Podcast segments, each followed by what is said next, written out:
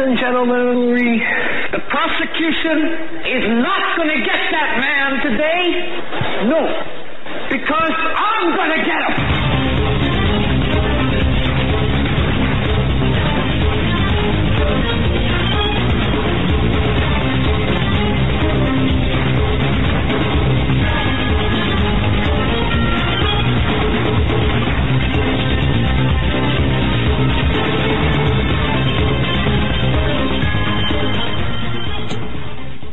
Welcome, ladies and gentlemen, to this edition of the Hagmann and Hagmann Report, coming to you live from our radio and television studios in Northwest Pennsylvania. And a wonderful show lined up for you tonight. uh, Liz Crokin's going to be checking in with us about the Podesta. Um, well, if you go to HagmannReport.com, you can read her latest. And then, of course, um, we are going to be uh, joined uh, through our uh, the second at the bottom of the hour, realclearisrael.com. That's real realclearisrael.com. Leslie Ann Stoffel. What's taking place um, in Israel? You know, it, it's amazing uh, what we saw here the last couple of weeks in Israel. We saw we saw a uh, border guard Israel, a female border guard get stabbed, and of course the BBC headline turned out to say uh, Palestinians, uh, three Palestinians, three Palestinians killed at the Israel Israel border check, which they were the assailants. So the die is cast. The uh, um, the fake news, as I, I guess the only way to describe that would be fake news. So uh, Leslie Ann Stoffel is going to be coming on the real clear therealclearisrael.org. That's our website. We're going to be hearing from, uh, again, Liz Crokin. There, there's a lot of things, a lot of moving parts in the background with respect to the Podesta, Clinton, Pedogate, Pizzagate.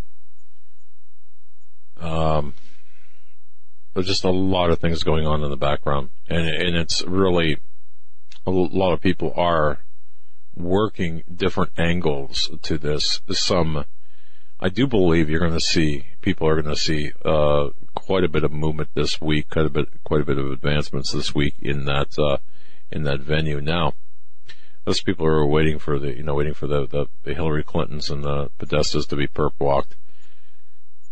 I don't see that coming for, for quite some time. Just as an FYI. Okay. So, um, however, stranger things have happened now. Uh, we, we have to keep fighting. We have to keep the faith. We have to keep pushing. We have to keep slamming. We have to keep putting the truth out there. We have to keep fighting these bots. Uh, we have to keep fighting this, this false narrative. We have to keep fighting and exposing. That's what we have to do. CrowdStrike.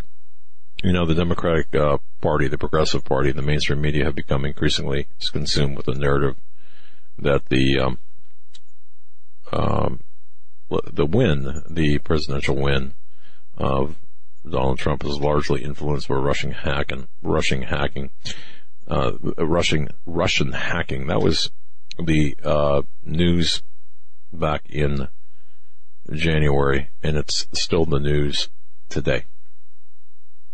CrowdStrike is the sole source of the claim.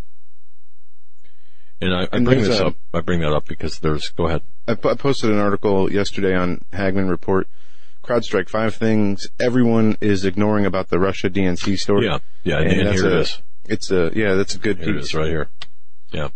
Uh, CrowdStrike, or Obama, but uh, here are the five things. It's on HagmannReport.com, but it's the five things, and I think everyone needs to understand this. Obama appoints CrowdStrike officer to admin post two months before June 2016 report on Russia hacking DNC.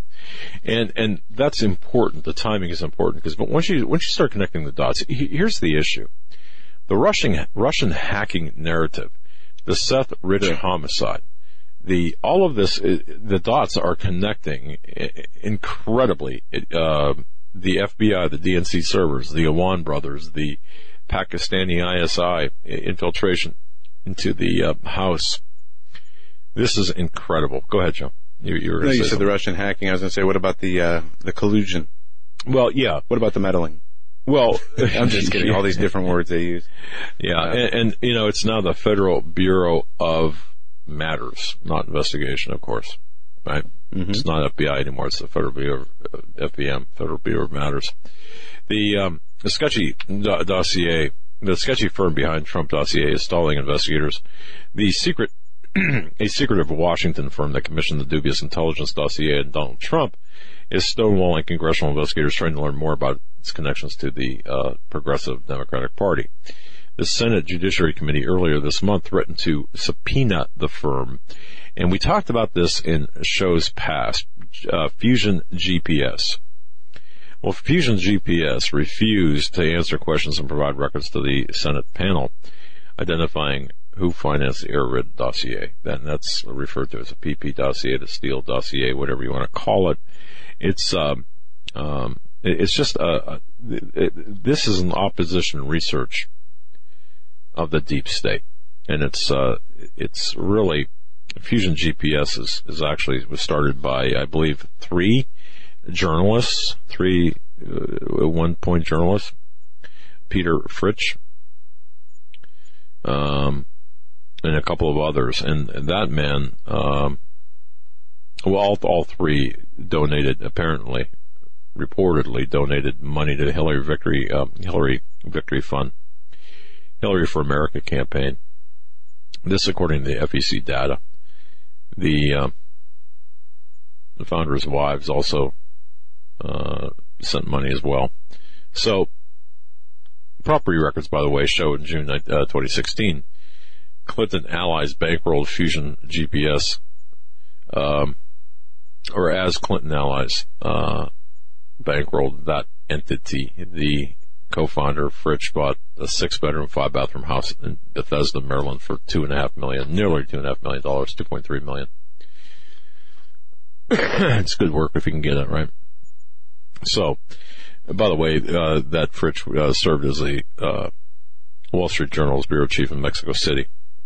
He's been lecturing at various uh, progressive institutions and married into a family of Mexican business interests. The um, various other ent- entities or various other uh, uh, groups all of this, all of these groups are tied to Hillary, tied to Podesta, groups tied to the opposition research, the David Brock Media Matters, uh, correct the record. All of these groups, you can start, you can start connecting the dots very adeptly right now. And you can see that this is a projection by the progressives, not necessarily uh, a projection by the progressives of the Russian meddling or the Russian uh, hacking, which did not occur but want them wanting to make it uh, seem that way. And it's very interesting because we've got a lot of information and uh, a lot of information that shows Hillary Rodham Clinton and Obama, all of that are tied to all of this, and not not Donald Trump, but the Clinton camp in total. I, I sent some uh, Twitter messages out of my own personal account, uh, also uh, uh, copied the Hagmann report on Twitter as well about some of this information. we also have um, uh, more info. The the, uh, the two primary, by the way, the two primary uh, leaders, in my view, in our view, of fake news, the head of CNN and the head of MSNBC, NBC. Uh, you've got Lackey and uh, the other gentleman. His name has escaped me right now. We have to keep our eye on that and the okay let's get let's get right this, since we're doing this show let's why don't you, why don't you go ahead and bring Liz Crokin Yeah, we, on we have Liz Crokin with us.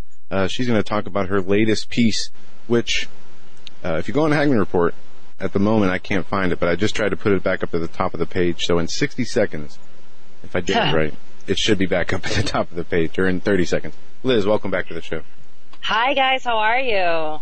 good how are you doing Liz I'm good. I'm just hanging out in California trying to take down elite pedophiles one article at a time. there you go and you're doing a fine job of it as well uh, you're getting a lot, lot of uh, a lot of play over the fact over the question did Podesta attempt to take Yeah. out you know uh, Sc- Scalise and we saw so much uh, crap against uh, Representative Scalise. What's your take on this? Well, this is what I, I found out, and I think that is very notable, and I think is very interesting. When Scalise first became the majority whip in the House of Representatives, which obviously gave him a significant amount of more power, becoming the majority whip.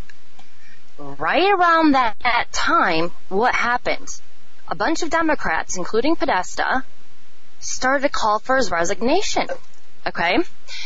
And they started to call for his resignation by claiming that 13 years prior, think about that, 13 years prior, he had spoken at some rally allegedly funded by David Duke. Okay? Now talk about a stretch. Now around this time, when Scalise became majority whip, what was Scalise working on? He was working on getting through several bills to fight sex trafficking, to fight human trafficking. Okay? So, I have published stories and come on your show talking about how Scalise, who I truly believe was specifically targeted in the, in the, in the Alexandria shooting. I believe it was a hit. Okay? Because of his work with sex trafficking. Because currently he has been working hard to combat human trafficking. However, in 2015, when he first really started pushing for legislation that would help um, end human trafficking, and help sex crime victims, it was right when he became majority whip and right when he first started talking about human trafficking, that's when all of a sudden a bunch of Democrats and a group linked to Podesta, which I f- discovered within emails from WikiLeaks, um, in the Podesta emails, or they might have been the DNC emails, but they were emails um, that were sent to Podesta that were asking for his resignation. Okay? And so, you know, I just want people to really start critically thinking about all these ties between John Podesta, Congressman Scalise, sex trafficking, and actually all the ties between everyone that is um, lashing out and targeting politicians such as Trump, Attorney General Jeffrey Sessions, who are publicly speaking out against sex trafficking and publicly working very hard to combat it. And if you start taking the microscope under these people that are speaking out the loudest against Sessions, Scalise, and Trump, you will find many, many ties to pedophilia. Okay? Now, John Podesta and this group, they had to have known that Congressman Scalise may have spoken at this rally 13 years prior? Why all of a sudden in 2015 were they asking for him to resign? Is it a coincidence that he was just starting to push for legislation to end human trafficking? I don't think so. And we damn well know from the Podesta emails that those emails are filled with pedophile code words connect the dots. People need to start connecting the dots. Yes, they do, Liz. And, you know, this is something, uh, one of the problems we ran into when the story originally broke during the presidential election was uh, many people will never look into things like this. It's too disturbing, which I can, to some degree, understand that. Then you have the ones who just deny it and then you have this huge media campaign, you know, calling it fake news. Yeah, and, and, it, it, really um, that's they did crazy, a number on on the number of people who would really look into this. That fake news uh, designation to, to, as it applies to Pedogate is just beyond. Just it, it, pisses me off, frankly. And if that that language offends anyone, so be it. But it makes me angry when I see this uh, applied to fake news. Yeah, fake news and and the fake news, let me tell you something. I have a lot of inside info. The mainstream media will die this year. Okay? They are going to die. They are going to fold. They will no longer exist. Okay? We are the new media. Like, they have sealed their fates. there's going to be a lot more exposed about the mainstream media, okay? Let me tell you, there's going to be a lot more exposed that not only how corrupt they are, but how they are covering up for pedogate, how they're covering up for pedophilia, how members in the mainstream media are part of it, okay? You mark my words. You remember I said this today. The mainstream Okay. media will no longer exist. I guarantee it, and it's going to happen soon. It's going to happen real fast. And karma's already hitting people like Megyn Kelly, whose show will probably be canceled because the ratings are so bad, who covered for pervert James Alefantis and didn't ask him hard questions about photos on his Instagram page that sexualized children, okay? So let And me Liz- tell you, there are people like, yeah? I just wanted to, to say something about the, the comments on the me- mainstream media.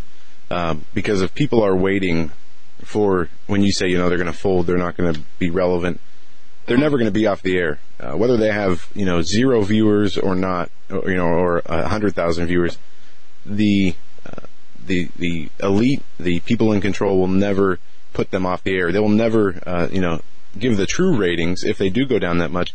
But these people, these media companies will be bankrolled to be st- to, by the government and by these, um, you know, elitists to stay on the air just for the purposes of propaganda. But just because they stay on the air doesn't mean that they will be as effective Yeah. as they are today. That that is true, and you're right because they are um, bankrolled and funded and sponsored by the deep state.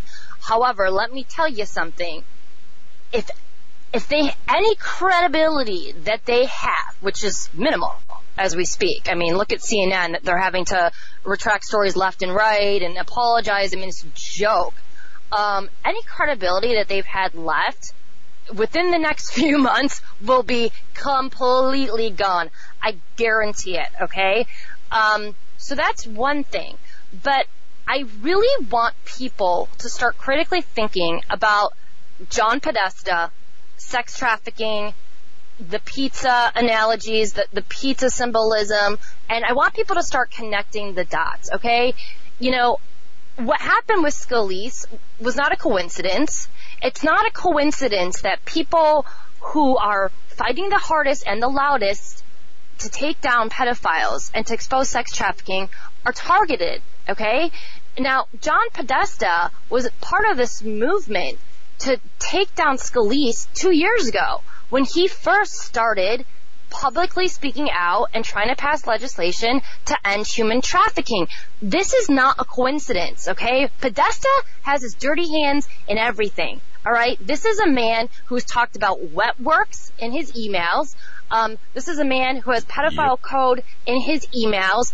Um, this is, guy's a rat, and we all know that Andrew Breitbart, God bless him, first called out John Podesta for having ties to sex trafficking like six years ago. Okay? So I want people to really start connecting the dots now. And there's something else that happened within the past few days that's really relevant and it's really important and I really want your um, listeners to understand this and to research this, okay? An audio came out um, of Governor Martinez um, at a hotel talking to 911 about having some kind of a pizza party in a hotel room, okay? I saw that. Apparently, did you guys hear about that? I, I didn't So, uh, understand it, uh, but I did. I did see uh, the video. Yeah, If you can explain that a little bit more, that would be Yeah. that would be excellent. Yes, it, it, it's a little confusing, so let me explain it because it's extremely important that people understand this, okay? So she was at a hotel and in a hotel room where people were getting rowdy and people started hearing, hearing loud noises and, and yelling and shouting and people got extremely concerned that something nefarious was going on in this hotel room. In addition to that, someone was throwing bottles off the balcony of the hotel room. So a hotel employee called 911 and at some point Governor Martinez came down and reamed out the, the staffer at the hotel that had called 911 and got on the phone with the dispatcher and asked to talk to uh, a supervisor and kept going on and on about how there's no need for police to come. Everything's fine. We're eating pizza. Pizza. She kept saying pizza. She kept emphasizing pizza. And she said they've been eating pizza for hours. And then she even said, well, someone may have thrown bottles over the balcony, but that was earlier. But since we're eating pizza, you know, wink, wink, pizza, like tell your cops to stand down and not come to this room to investigate it, okay? So a lot of people that understand pedophile code relating to pizza, um, are, you know, uh, theorizing that they were in, they were raping kids, possibly, in this hotel room. But this is what is most striking about this whole saga that really struck me and really upset me. And by the way, you can go online and I'll repost on my Twitter feed. You can go online and listen to Governor Martinez um, on this phone conversation. And let me just tell you, her, her tone was it gave me chills. It made me sick. There was something very dark going on that went on at this hotel. But anyway, yeah, I heard that, and, and please do post that back on your Twitter feed. Follow Liz on Twitter. There, there okay. was something really off on that. I, I did horribly off. I mean, yeah. like I have I have really good intuition. I'm very sensitive to evil, and when I first heard her get on that phone, I, I felt I honestly felt sick. I couldn't sleep the entire night, and I felt like I was going to throw up. I'm very sensitive to that kind of stuff.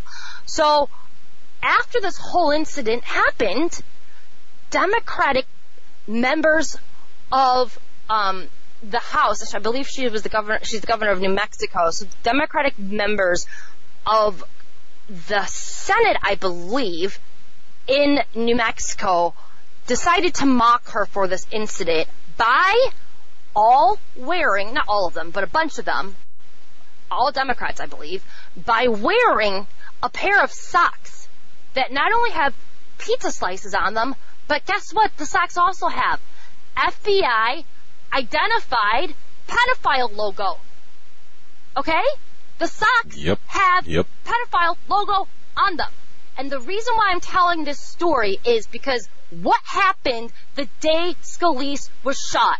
The Dems sent his staff pizza. If you don't think there's a tie there to sex trafficking, you're a fool. Connect the dots. These people are joking and they're laughing. They're throwing the pedophilia in our faces. They're sick. They're evil. I mean, this is a pattern. They use the pizza code. They use the pedophile code. They're wearing socks. They're mocking their colleagues about the rape and trafficking of children. How can they do that to one of my favorite foods, by the way? You know, I know, it, and I'm from Chicago too. Like, let me tell you, it's been hard to eat pizza after I've learned yeah. what I learned about Pizzagate. well, exactly. But I'm, I'm going to tell you something. We, you, you are, are, are just, I mean, you're like a bloodhound, okay? And, and the, the dots that you're connecting, the bigger picture that, that you are showing people, um, I think it's important. I think people need to understand how important, uh, your work is and what you've done with respect to, um, you know, showing that this is not, this is, this needs to be exposed, and this is the golden thread that runs through everything. And by the way, uh, Liz, I, you know, I was able to verify, look, there are clubs in New York, Chicago, and Los Angeles or Hollywood, basically, that, that, uh, cater to the, uh, you know, upper, upper, uh, upper crust, if you will, where they're, they're nothing but orgy clubs. And I've got oh, some, yeah. Infor- you know, I've got, I've got some information that, that they're expanding into, shall we say, this kind of behavior. And, um, that involves the media as well. Members of the media, high, high profile members of the media. Absolutely. And I mean, just by watching, um, if, if, you turn on any network, the shows are, are pushing for orgies. They're pushing for these swinger parties. Uh, I love a good Lifetime movie to zone out. I, I'm telling you, almost every Lifetime movie is pushing for infidelity. It's pushing for these sex parties, these orgy parties. And they never used to promote movies like that before. They're really trying to normalize these um, really kind of crazy, eyes wide shut, uh, Illuminati type sex parties where we know there's really dark, horrific things going on at these parties at the at the upper echelon elite levels in particular. Um, and I know we're limited on time. There's just one more thing that I want to touch base on um, before we get off the phone. Um, so I, I, believe it was um, is it is it Rob Reiner? Rob Reiner came out today and he tweeted um, about Trump um, and Russia. You know, he's still, even yeah. though everyone that's testified has, has said no, we're not investigating Trump. There's no collusion. Blah blah blah. So he's still promoting this Russian narrative. Okay, like meathead, right? Now, I want to tell people the celebrities and the politicians, including the Republican never Trumpers, that are speaking out against Trump the loudest, I want you to research them and I want you to look into their ties with pedophilia, okay? Because if you look into Reiner's roast, okay, there was a roast, a Reiner's roast, it was probably on Comedy Central years ago. Senator Al Franken got up at his roast and joked about raping kids at Reiner's roast. This is not a mistake. This Wow. is not a coincidence. These people that are speaking out the loudest against Trump have ties to pedophilia. Okay? At his roast, Senator Al Franken thought it'd be funny to joke about a toddler getting raped. These people are Nothing funny about that. Yeah. No, there's not. And I'm really getting sick of Hollywood. And let me tell you, John Cusack came out today. Total scumbag. I've known him for years. I've covered him for years. I, I, I can't stand the guy. But he can't, came out on Twitter and he's suggesting violence against President Trump.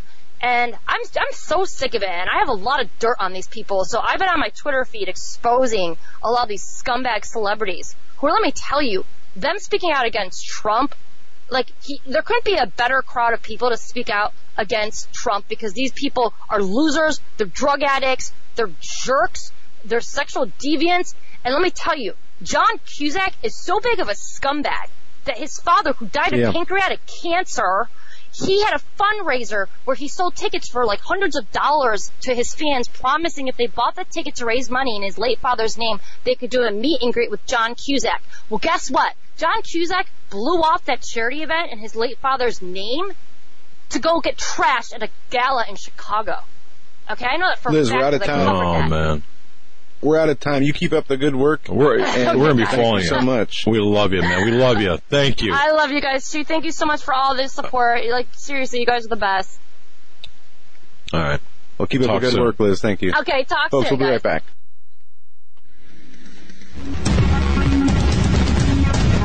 Visit HagmannReport.com for the news and articles that matter most. Stay tuned. We will be right back.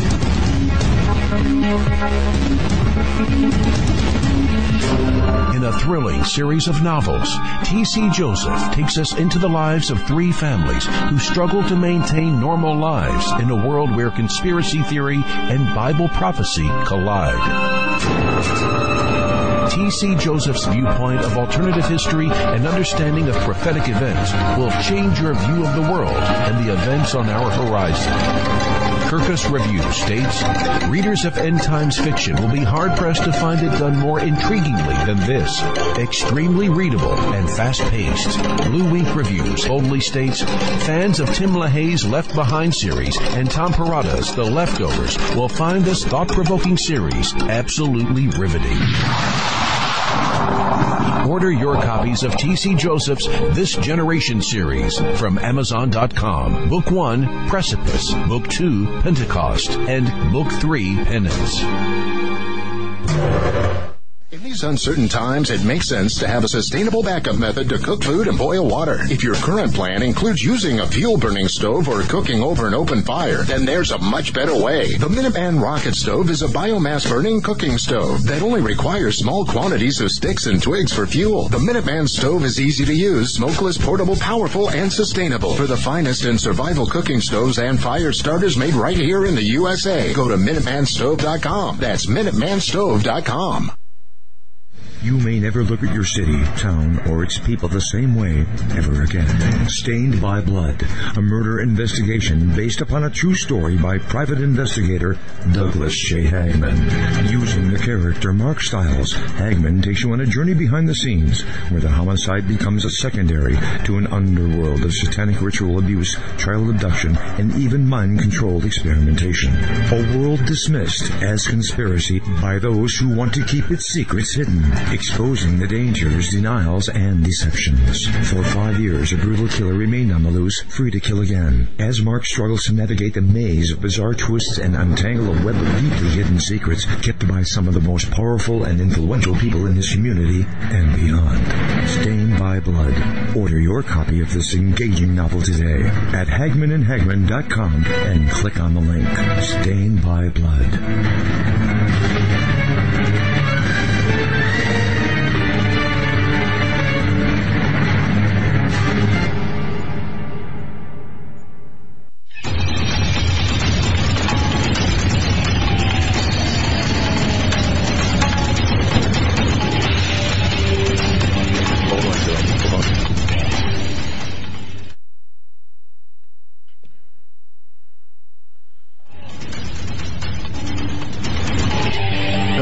Folks, to this edition of the Hagmann and Hagmann Report. Doug Hagmann, Joe Hagmann, something we call the father-son premier investigative reporting team. Broadcasting live Global Star Radio Network all across the United States, all across North, North, South America, and uh, throughout the world via BTR and YouTube Live. What are you laughing at, Eric? You're, you know, so you accidentally muted the bumper music. All right. Um, Eric at the at the helm, not uh, not 100 percent tonight, but that's all right. We have a real treat for you, Leslie Ann Stoffel. If you don't know who Leslie Ann Stoffel is, then I don't know. I, I got to tell you, she is she's one of the foremost experts on things taking place in Israel and Canada. Her website or her her, her site, yes, is the that's T H E realclearisrael.org. The realclearisrael.org. That's, in fact, there she is right there. If you're watching this via YouTube, you can see Leslie Ann Stoffel. You can actually hear her um, radio broadcasts as well. Watch them uh, as as well. Real Clear Israel Radio. Uh, first of all, Leslie, thank you so much for your gift of time coming on with us tonight. Oh, you guys, I'm thrilled because as I said earlier, I'm I'm a big fan, and I've told all my friends here in Canada that I'm going to be on, and they're all thrilled too. So thank you for the opportunity. Uh, we're just we're just we're ecstatic to have you. In fact, when John said that you were you'd be willing to come on, we were just very excited about. Joe and I were very excited about you coming on.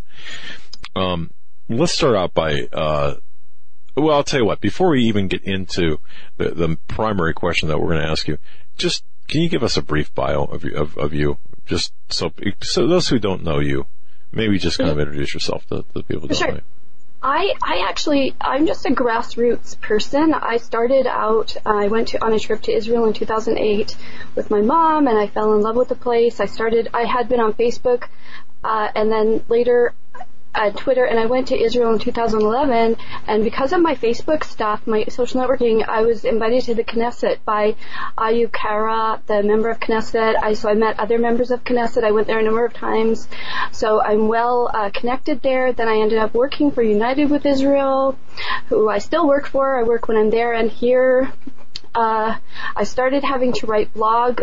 Well, I started writing blogs because of all the things that were coming up and were coming into my mind. So I've written for Jihad Watch, Geller, uh, the Times of Israel, the Jerusalem Post. I started my web page to keep everything in one place. Um, and I'm also interested, of course, in what's happening to Canada with the Islamization of Canada, um, how it affects us and the U.S. And it's and what happens in Israel is just part of the jihad, the global jihad. So that's kind of how I tie it all in. Fantastic. And, and, and I, we we started following you. I think when you, I, maybe it's Jihad Watch when when I first became aware of your work. I'm not sure. This is a couple of years ago now, uh, a, a number of years ago, I think. I, well, I, I think it was a couple of years ago that I wrote my first article for him, and I write I've written a couple for Geller, so it, it might have been that. Yeah. Okay. Yeah, and oh, I also write for Politics too. Oh, okay, okay, all right. So, might have been too. wow, all right. So, so, so there it is, folks. There is the introduction to our wonderful guest, Leslie Ann Stoffel. Leslie, l- let's talk about. Um, Let's start in, in Go ahead. Canada first. Yeah. Um, there's been a number of uh, recent news stories in Canada. There's a new bill that they uh, have made it illegal to use the wrong pronouns, where you can actually be thrown in jail for calling somebody something that offends them. Uh, but there there is even more um, dangerous things going on in Canada. You have the Islamization of of Canada, and uh, just yesterday, the Prime Minister uh, Trinidad, he wore Muslim uh, these Ramadan socks while attending a gay pride parade. Uh, and there's a lot going on. Man, there's so much wrong. Eh, Leslie, uh, um, there's- get the duct tape because uh, th- things are going to start. Blood vessels are just going to start. It's going to go. Welcome to my world. Yeah. Blood head exploding um with this guy. Yeah, he where do we even start? Okay. He it- it came out a number of months ago that he is actually partnering with George Soros to have open borders in Canada. He also partners with Obama and it's been rumored but it's it's it's actually been in the news that Hillary and Obama actually these nefarious characters actually helped get him elected it wouldn't have been too hard because I know people were tired of Harper, and you know, in comparison to Harper, he's you know got the fluffy, nice hair, and he's got the nice name and everything. So people were sort of ready for change. How familiar does that sound? So he is wanting to, he has already put through a bill where terrorists with dual citizenship, like this Tunisian stabber that stabbed the cop in, I forget the state it was, but it was just recent. If that guy Michigan. gets out of jail, yeah, if that guy gets out of jail, when and if he doesn't comes back here, he will be able to keep his citizenship because, according and the, the, the terrorists who went after Prime Minister uh, Harper to behead him and all this stuff, there was a plot for that they also get to keep their citizenship. So this guy is such a danger, and he also has like about 12 Muslims in his cabinet. Now, I don't have a problem with Muslims if they're not, if they're going to renounce Sharia law and jihad, fine. But these, um, many of these that he has in his cabinet do not do that. They actually have ties to the Muslim Brotherhood and nefarious groups. And um, this Iqra Khalid, this uh, Pakistani Muslim, she has put forth a motion for uh, to quell all Islamophobia in Canada using the full extent of the law, like I'm paraphrasing there, but um, this has alarmed many, many people because Islamophobia, they they say you're mentally ill if you want to criticize the jihad, both violent and cultural, which is completely unacceptable because what this does is it, it, you know, so look what they're doing. They're letting terrorists keep their citizenship and they're stopping, trying to stop Canadians from speaking out.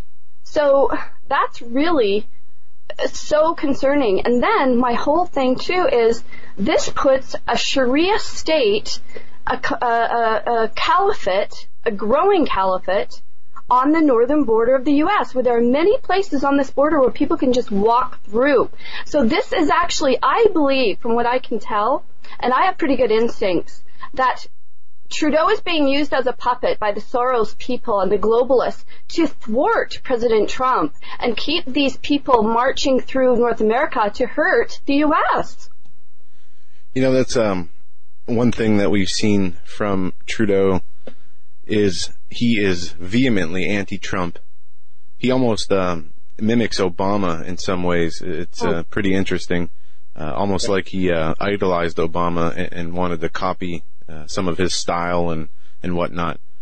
Mm-hmm. Um, let me ask you this: the what is what is, in your mind? What is the uh, feelings of the citizens there? I mean, obviously these politicians, the media always likes to paint a false uh, picture of reality and push it as the truth. What are the everyday average Canadian citizens? Uh, where are their heads at with this? Well, from what I can tell, a lot of a lot of people on social media are becoming red pilled. They're become, they're starting to understand that we're in trouble because he's giving billions of dollars away to, you know, in a globalist sense to under, he, he, he really is the UN's, you know, poster boy. And he's g- giving money away that belongs to Canadians and many Canadians are getting really, really mad.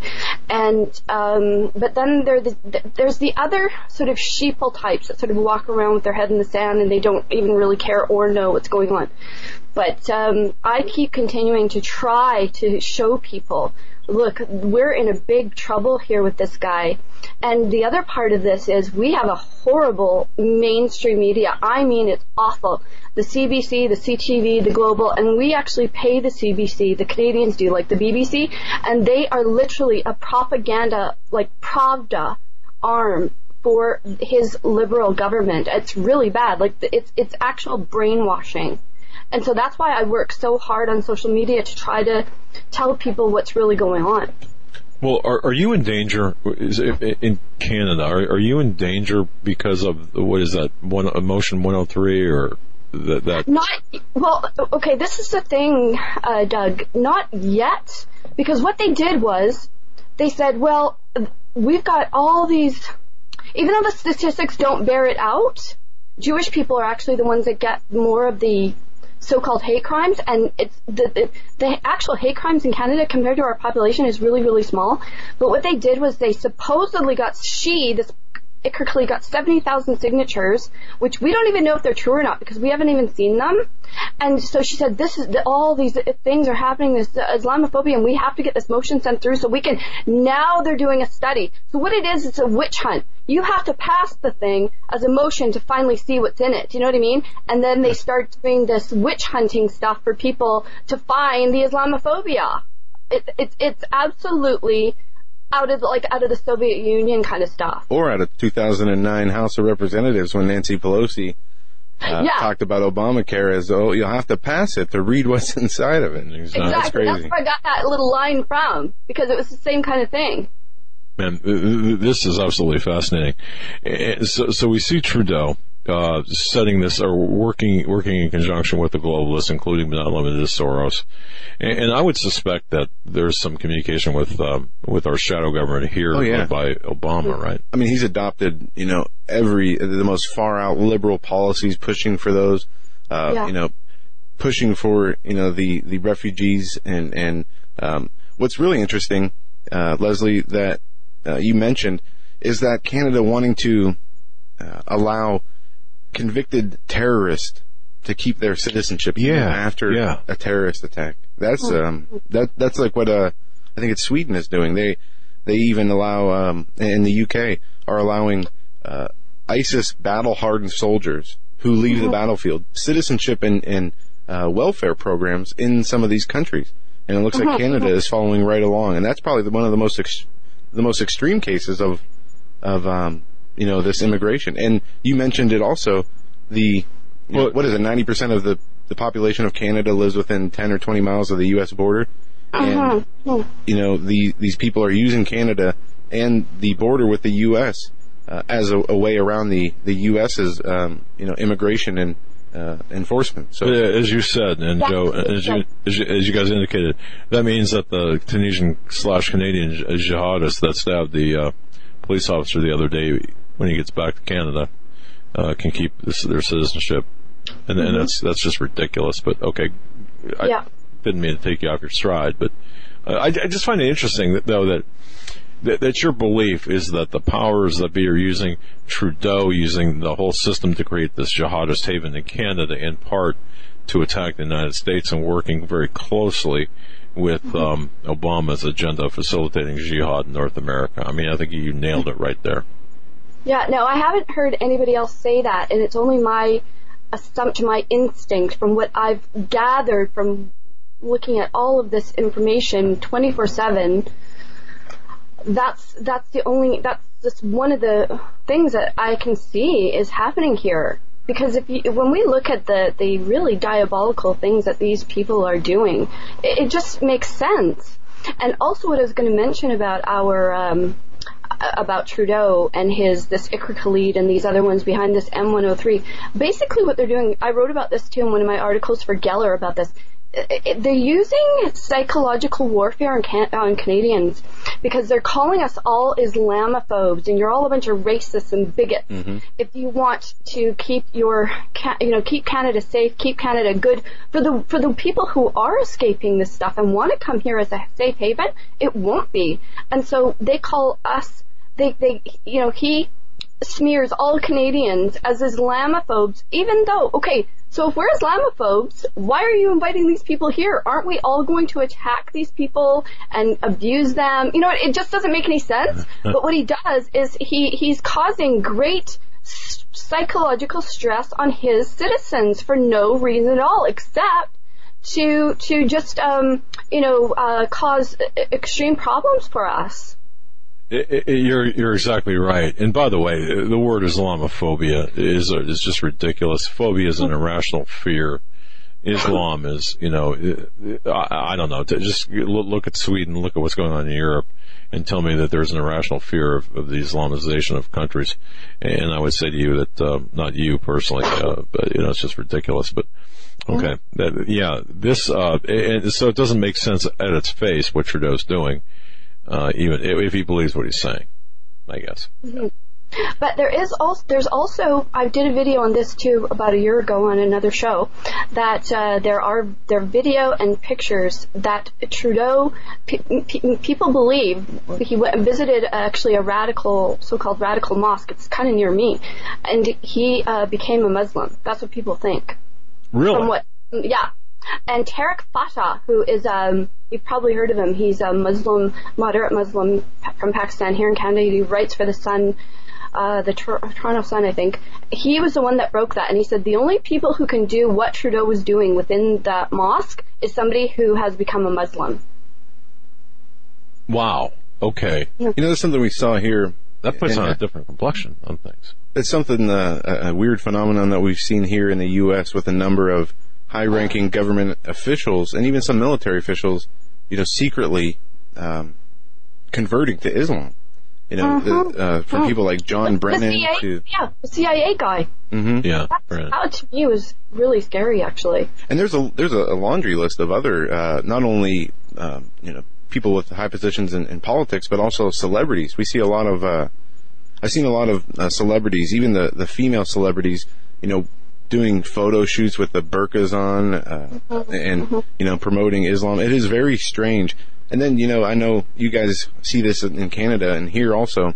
You have this merger, this incestuous relationship between Islam and LGBT people, which Yeah, what's under that Sharia, it, it's like the most toxic thing you can have. But I guess It's uh, very, very strange. What I can think of in the future is, you see, they're just being used uh, by the left. The left that's in, you know, partnering with the is with Islam with um, to Islamicize us, and then when it, t- the time comes, they will throw the LGBTQ people under the bus, basically as a, as an offering, you know, because that's what happens in these situations.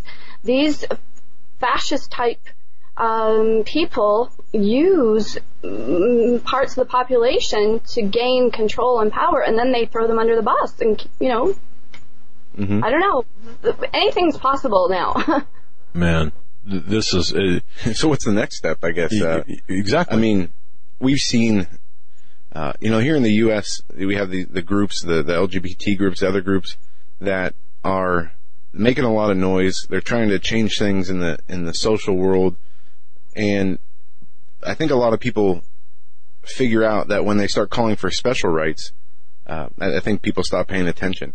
It seems like in Yeah. Canada, the prime minister is uh, taking those calls and actually implementing laws based on that, giving Yeah. these people special rights, even over uh, Canadian citizens. hmm Where do you think this is going to go? Do you think we're going to see uh, people being locked up for being critical of Islam or critical of, um, you know, the LGBT movement? I I think we could. I really do. I think we Yeah. could. And um, on the Islamic issue, that's why I would like my American friends who don't want a Sharia compliant state on their northern border to begin lobbying your congr- your congressional people, your lawmakers, to tie in uh, maybe trade deals with these sorts of laws where he's allowing this kind of stuff to help us get this kind of thing stopped or at least thwarted. Okay. Yeah. eh, okay. Eh, Sounds reasonable. Um, what's your thoughts? What are your thoughts about the, uh, I'll say travel ban that, that's been given new life uh, by the Supreme Court today? Well, I'm I'm all for that sort of thing. Like I, I've been stu- I, I actually been have been studying this worldwide global jihad since 2008, and I'm talking 24/7. So I know what's going on. Now, I agree with this sort of a ban. I believe in taking a hard line with these people because that's the only thing they understand. And if they start to understand that tr- President Trump is in control and he's going to take control and he's going to uh, protect his people, it starts to make them think a bit. And I'm sure, uh, like I've, I've interviewed Sebast- doc, uh, Dr. Sebastian Gorka for my show, and um, I'm sure he is working behind the scenes with President Trump. There are things going on that they need to do for other reasons that they're not telling us why they need to do this. Okay. And, and I and I have a tendency to agree with you on that. I think there's a lot of things going on in back in the in the back of what we're seeing that we're not seeing. So Yeah. Uh, Whereas Obama used to say, "Excuse me, everybody, on Tuesday next week at 4 p.m. we're going to be at so and so, and you can find us there." And blah blah blah. You know, wink, wink, nod, nod. Whereas Trump doesn't tell anything, which is what you need to do because they're actually we're actually in a in a war here. Amen. Eh, eh, it- it- thank you. Yes, we are in a war, and, and that the, the the spoils of war are, are well, our our culture, our mm-hmm. language, our civilization, our children. You know, and and I I got to tell you. I really love your approach to everything uh, on your website and your social networking. I really, really am a fan of yours. Now, we've got about five minutes left. Two, two questions. Number one, how can we, as an audience, uh, and our platform, help realclearisrael.org and Leslie Ann Stoffel? Number one, and number two, within the five minutes left, is there anything, any other message that, that you know that you want to get out that we haven't covered? So I'm just going to kick it, kick it to you. Well, if they go to the realclearisrael.org, um, excuse me, I'm just getting over a cold and I still have this funny voice thing and cough. Um, they can uh, fi- uh, find all my social media there and, and follow me there. I've also started a YouTube channel. If they so wish, they can, you know, help donate just to keep things going. But I do work for United with Israel and then I also do another job here in Canada when I'm here to save up money to go back to Israel. And um, let's see, but it's not necessary that they donate at all. I'm just saying that. Um, and they can also uh, just, you know, just as as another as grassroots people, all of us, please just try to get the message out on on all of your your platforms and even just talking to your neighbors and friends because our our Western civilization really does hang in the balance. But if we all work together and we we work and we pray, I believe we can win it. But it's not going to be easy. I I agree, and uh, you know, the as you said, Dad, the spoils are the um, the culture in our society and the minds of the people. And I did a pre-recorded interview with Dave Hodges where we talked about the ideology of, of fascism and communism, basically the totalitarian ideology. And one thing that was interesting, it talked about, um, I think it was Marx that was being quoted, but it really applies today about how the the ideology is used as a weapon in order uh, to deconstruct and destroy society in order to rebuild it for the purposes of creating a new man. And, you know, that is all for the, the good of the party and, and um, you know, the agenda has nothing to do with the, the foundations of our country. And when we see such extreme uh, shifts in, in uh, away from the truth for whatever reason, but here we, you know, the Islam issue is seems to be front and center uh, and has been for a few years. Uh, it's really troubling to see how far what these people's goals are. Um, just lines up completely with history about you know the uh, all the terrible governments we've seen, the this communist governments and Nazi governments. It's really close, but to see the leaders in the government and the media and law enforcement, as we see in Canada, um, adapting these the same mentality, it- it's very troubling. We have Yeah, a, a our you guys, our RCMP actually helps the the fake refugees that are coming over the border from the U.S. running away from the U.S. Our RCMP help carry their their luggage. That's Yeah. so- Yeah. And, and I think I think there might be snippets of picture or uh, video and the pictures, you know, about that. It's just ridiculous. Um, so, uh, wow. real quick uh, in the few minutes we have left. Israel. Um, Yeah. the what what's we my my dad mentioned the attack on the um, the Israeli Police. soldier uh, police who who was stabbed uh, by the Palestinians. Yes, Hadas Malka was her name. Okay, has the uh, we haven't seen a lot of stories um, one way or the other. Ha, has uh, Israel been pretty stable? I know that over the, we've seen the um, the rise in of violence and rockets being launched. I haven't seen any of that recently though.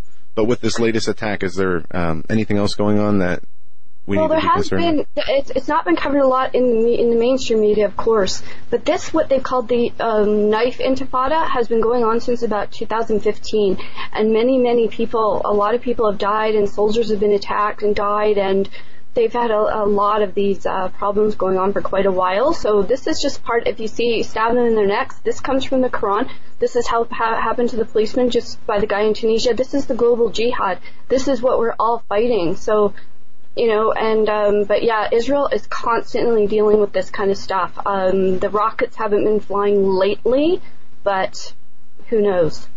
Have there been any ISIS attacks in Israel? Yes, there there have been a couple of uh, attacks where ISIS did claim responsibility. So that's a very uh, big uh, problem as well because the landmass, you know, is so small, so tiny that it's it poses a big problem if some of these people either infiltrate or can become so-called, you know, radical or you know, uh, infiltrate. Um, what's the word be brought into ISIS? So Okay. Um, and is it because the way that Israel uh, deals, you know, they do their profiling, uh, that we don't see more ISIS-inspired attacks in Israel? Is there a reason? I, I'm, yeah, I'm sure it is. They've actually they've got really great security. Uh, everywhere you go, actually, you, you're checked. I mean, if you go into the mall, if you go in anywhere, you're going through a security check. Uh, government buildings, anything. Um, they of course have uh, ch- uh, checks on the road, security checks on the road. So a lot of these attacks are thwarted. A lot more than we would ever know. Understood. And that's that's the way it should be. Leslie Ann Stoffel, real, well, the real clear Israel. Dot org, the real clear Israel dot org on Twitter at real clear Israel. Leslie Ann Stoffel, thank you so very much. I, I do come back, please. I love to. I, I just adore you too. I watch you all the time and I'm just thrilled to have Well, been able to we love you. We, you're just doing such great work, getting the word out. Keep on keeping the fight going, and uh, we'll be in touch. God bless you. Okay. Okay. Thank you. Bless you guys. All right. God bless you, you. That's Les- Leslie is just a fabulous, fabulous, and knowledgeable. Man, is she knowledgeable. Talked Yeah. to her for 10 minutes and That a great mo- most of these moron meathead people like Rob Reiner could, could learn a, a whole bunch from Leslie Ann Stoffel. Of course, it wouldn't take much for a meathead and people like De Niro and idiots like that, but go ahead. Network break. We'll be right back after this. It's a small company in Florida. They created something called the GMAG Power Cell. It produces electricity by adding salt water to this unit that recharges rechargeable batteries. It's the coolest thing you'll ever see in your life. It's really neat. Really a, a super device. All right. You need just two teaspoons of ordinary table salt, a little water, but a bang, you're charging your rechargeable batteries. Super GMAG chargeable is affordable. It's lightweight, weighs about eight ounces. It's durable. It's EMP proof, and it's environmentally friendly. Yeah, that it is. It'll provide safe and convenient power for recharging uh, six AA batteries off the grid when other power sources aren't available anywhere, anytime, in any weather, day or night. Go to greeninnovative.com. That's greeninnovative.com. Folks, in these uncertain times, it just makes sense to have a sustainable backup method for accomplishing one of life's most important tasks, and that's preparing food. This is the way to go. There is nothing better than a Minuteman rocket stove from MinutemanStove.com. We all need a way to cook and a method to process water. I mean, think about it. Think about the many things that could happen to you. Minuteman rocket stove can provide your family or group the perfect solution. It's small, lightweight, wood burning, and every bit as powerful as a kitchen stove. It's smokeless and fully self-contained for clean storage and transport. Because it's so efficient, it cuts down on your wood gathering and processing chores to a tenth what would be required if cooking the old-fashioned way over an open fire. So don't rely on gas or fuel stoves. Prepare your family, prepare for yourself. Order a Minuteman rocket stove today. It's going to make bad times much better. Folks, MinutemanStove.com. MinutemanStove.com. Need I say more? You should have a Minuteman, the survival stove in an can. For investors, timberland has become the symbol of safety. Global tropical timber demand continues to surge as the world's population increases. The need for managed, sustainable timber production forests has never been greater. When stock markets crash, trees keep growing. Direct ownership of fully managed tropical timberland acreage is now available to accredited investors. Prime, valuable hardwood groves close to the beautiful Costa Rican border generate and maintain superior long-term wealth. Consider visiting our forest forest plantations. Qualified accredited investors should go to PreciousTimberProfits.com or dial 855-888-6288 for more information. Call 855-888-6288 or visit PreciousTimberProfits.com. This announcement does not constitute either an offer to sell securities or a solicitation of an offer to purchase. Offering made by prospectus only. 855-888-6288, PreciousTimberProfits.com. PreciousTimberProfits.com.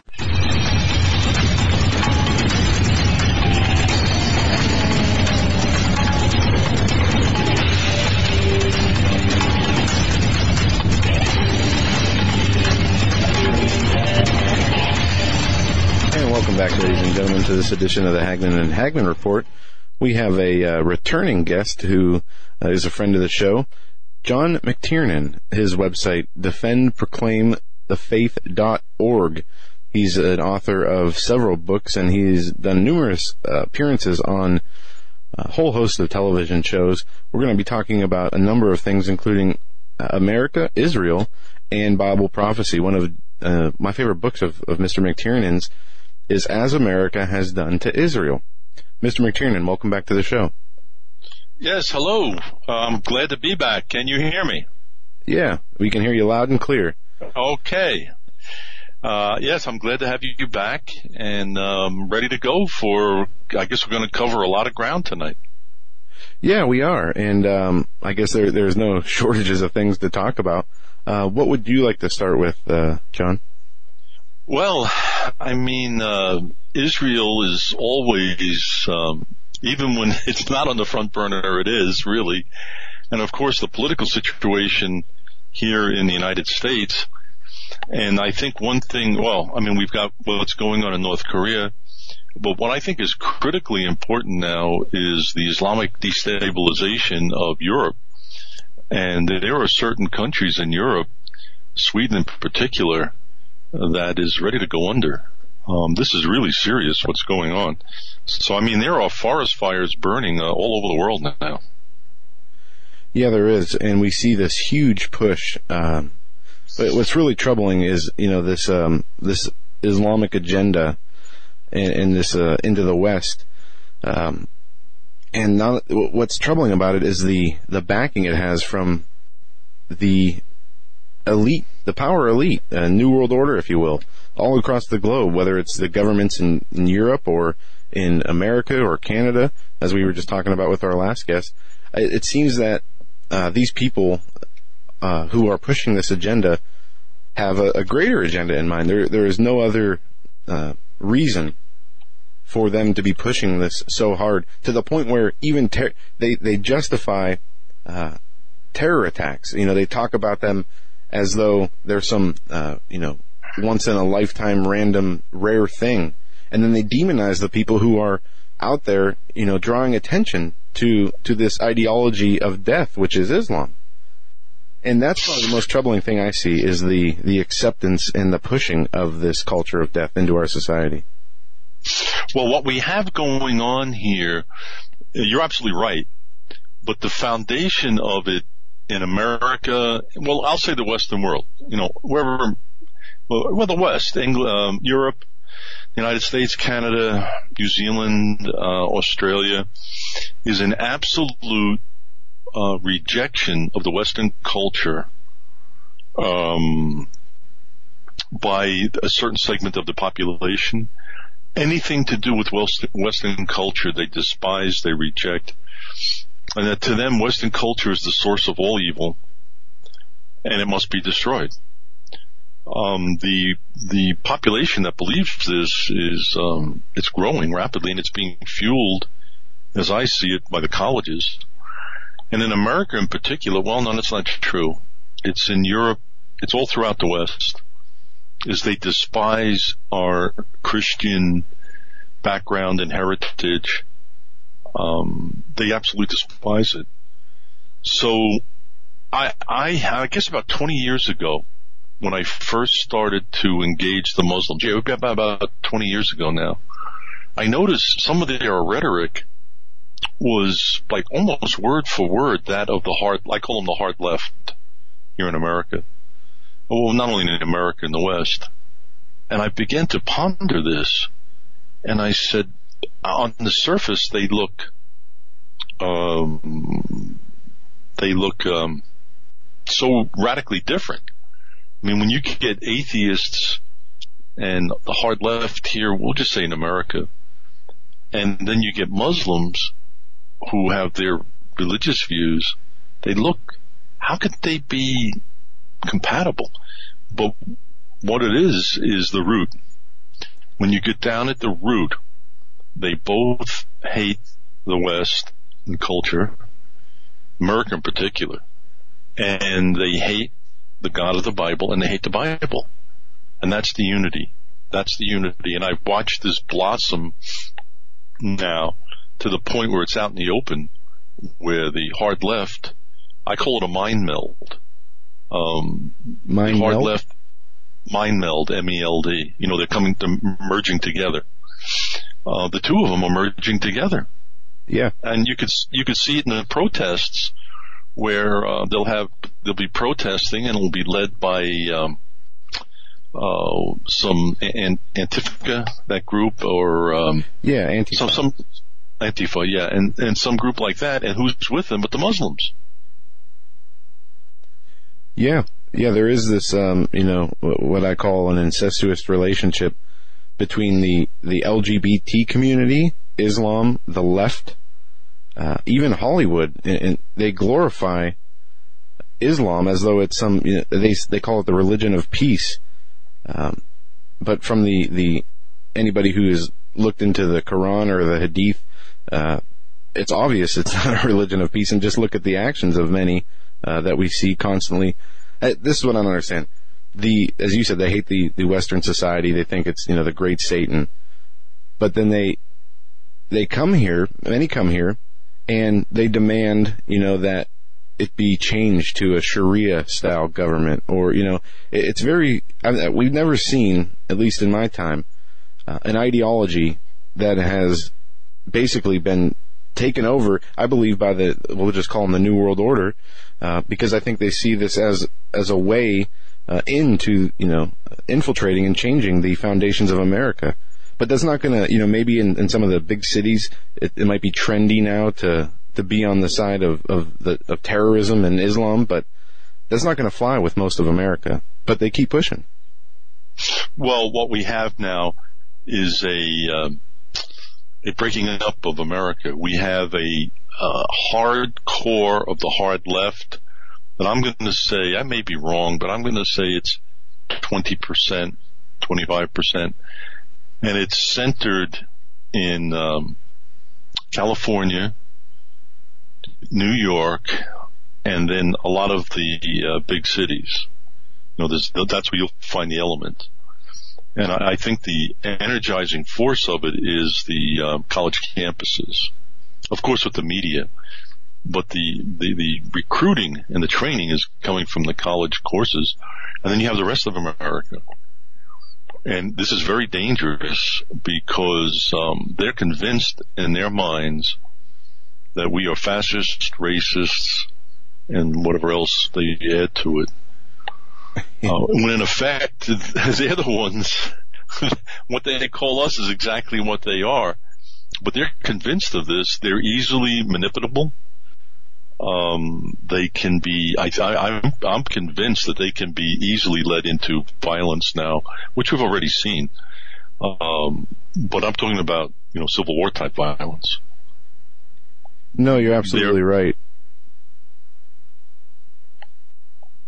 No, sorry to jump so, in there, John. But no, no, no, that's ahead. quite that's quite all right. No, we're primed now for um, bloodshed and violence here in America, and I've been watching for all of these groups to kind of unite into one umbrella. And the uh, Gay Pride Parade in Los Angeles, uh, which is one of the largest ones, they changed it from Gay Pride to I think Resistance and under that gay pride umbrella now, a lot of the, the groups, uh, came under that umbrella. So they actually changed it from gay pride to resistance. That's what I've been looking for. That's the key to this. Them yeah. uh, uniting. No, you're exactly right. And uh, there was a number. I, I published a few articles or, or put a few articles on Hagmann Report that talked about this. How the LGBT movement and other similar movements are not even uh, really promoting their own cause anymore. They've become vehemently anti-Trump movements, and they've been. There's a lot of uh, infighting. We just saw recently.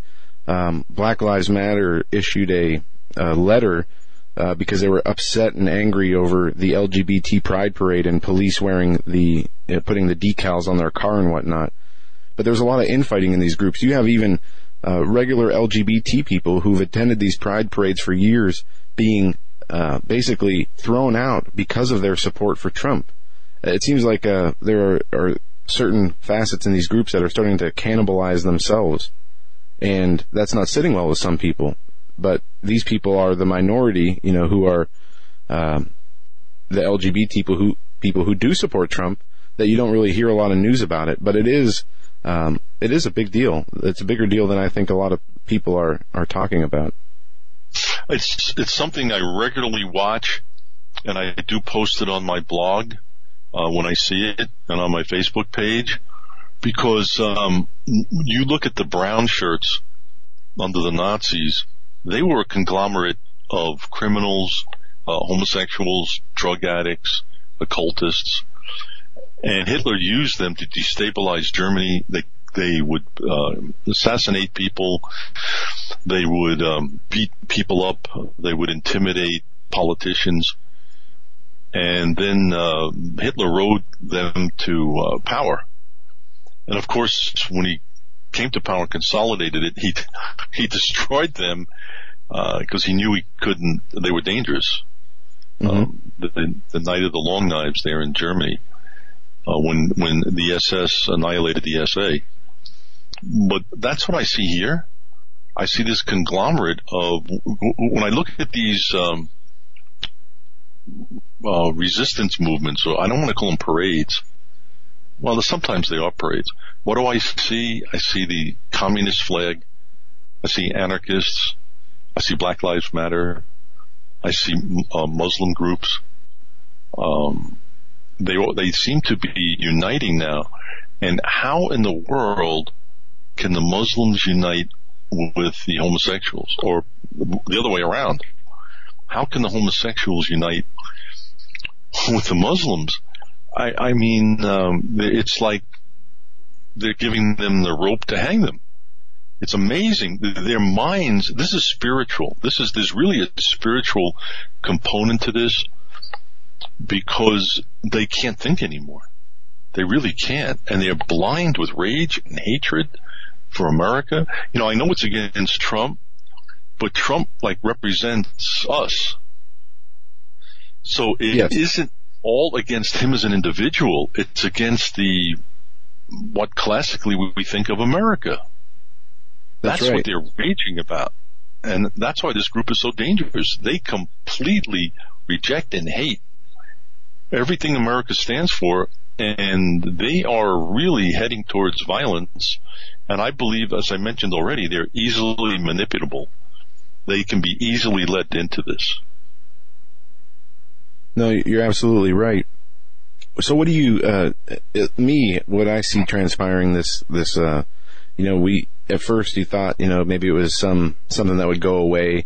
Obviously it hasn't. The media has played a large role into continuing to delegitimize Trump and his agenda, uh, with, you know, false news, false accusations and stories on almost a daily basis. My concern is if this attitude continues, uh, to move forward the way it has, when maybe a, a more progressive leader gets into office, the dangers that will pose to the the regular everyday Americans, you know, who are pushing for this uh, agenda. And one thing that's also uh, troubling is with Trump in the media, you know, from his inauguration speech to his his message to his agenda to make America great again, these people take it as it's some sort of um, they they call it Hitlerian, which is very troubling to me because for a U.S. president to say he wants to make the country great again for that to be able to be spun into some you know, nationalistic, uh, tyrannical fascist movement, it's just mind-boggling. And my, that raises my concerns. You know, what's what's going to happen when uh, one of a more extreme leader uh, from the other side of the aisle gets in? Um, you know, I, I can just see it already. It's it's uh, this is how you know the the genocide from governments uh, historically have happened in the past from these kind of, of movements and, and attitudes?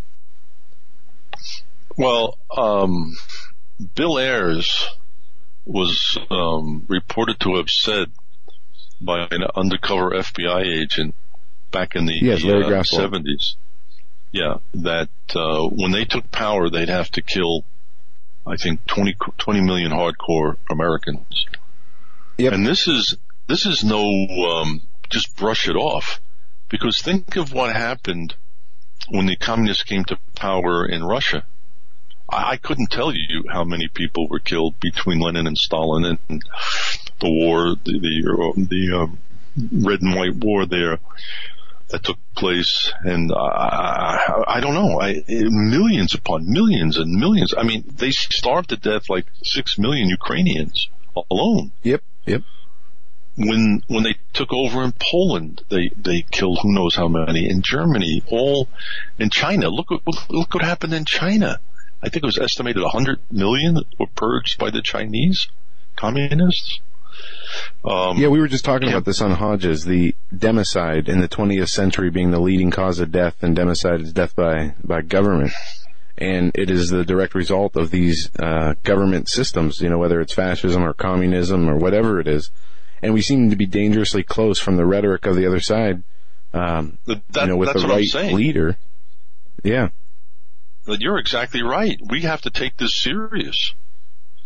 Now, the reason they say this about Trump is Hitler, one of his, what do you want to call it? Uh, Hitler's uh, themes was like to make Germany great again. Well, that was one of his nationalistic themes. So that's why they picked this up with Trump and they hate America. They, they, we have to come to this realization. This isn't like a difference years ago between the Democrats and the Republicans. Should we increase Social Security or not?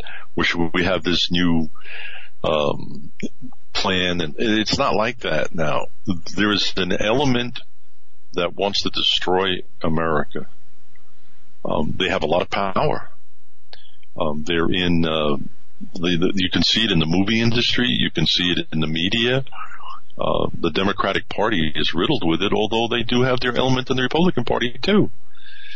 Um, the, it's the, the the educational system. I mean, they openly teach um, just horrific lies. Yeah, there was, if you want to call it sins in America, but what nation doesn't have it? You know, where does their utopia, where does it exist? So they pick out, um, uh, problems and that's all they harp on. And they, they teach these, uh, students coming in, America's evil, America's evil, look what it did, look what it, that's all they hear. So we have this hardcore element and what they're really upset with with Trump and make uh, make America uh, you know great again is they want us merged into you mentioned earlier. You can call it the New World Order or the um, one world government.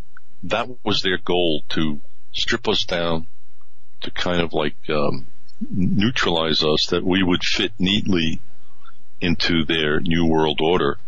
And if you have that in mind, uh, what Obama did, it fits perfectly.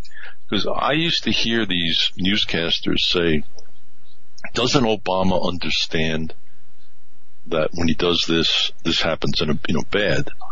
Only if he would understand. And I'm yelling at the TV you hmm. idiot, he knows exactly what he's doing. He, he wants to bring us down. If Obama says, I want to strengthen the middle class, it means he wants to destroy it. If he says this bill will create jobs, it'll, it'll destroy jobs. If this is good for trade, it means it's stripping our workforce away from us in America. Healthcare, oh, every affordable and you can keep your own doctor. And whatever the man says, you take 180 degrees and there you go. So his, he was fulfilling his agenda perfectly. Yes. Yes, he was. So, uh, John, comparing this to times where America fought communism and the communist ideology, you know, basically, uh, declaring war on it in every area of the world, including here at home, uh, almost to a fault. How does this com- I mean, is it a complete opposite where we now have the, the powers that be in this country and the media almost accepting this ideology and pushing on the people versus in the past it was, you know, number one enemy of the state. How does this, how does this compare with the times of communism? Well, um, what we have now is part of this uh, repudiation of America um, is to to a certain segment of the well let me let me phrase this let me say this I think that communism exists today um, only in the colleges in America. Um, it, the Russians have rejected it. In fact, Putin made statements. He kind of warned. I don't know if it was Bush or Obama. I forget now, but he warned them not to go down the road to communism. Um, the Chinese are more capitalistic than we are you know, it, it collapsed. Communism coll- collapses. It can't function, but it's in the mind. It's almost like a, um, like, oh, I can't think of the word.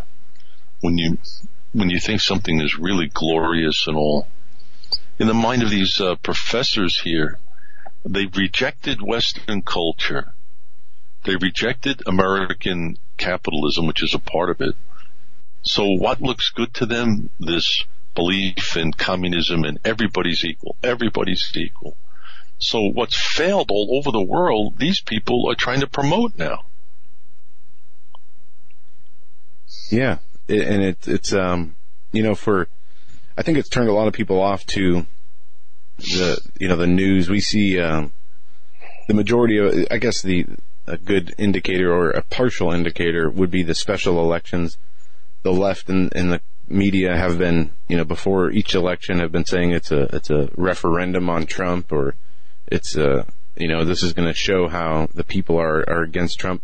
The average everyday American citizens, all you know, from the West Coast to the East Coast, don't seem uh, they seem to be seeing through the lies of the media or not caring uh, enough to even listen to what they say.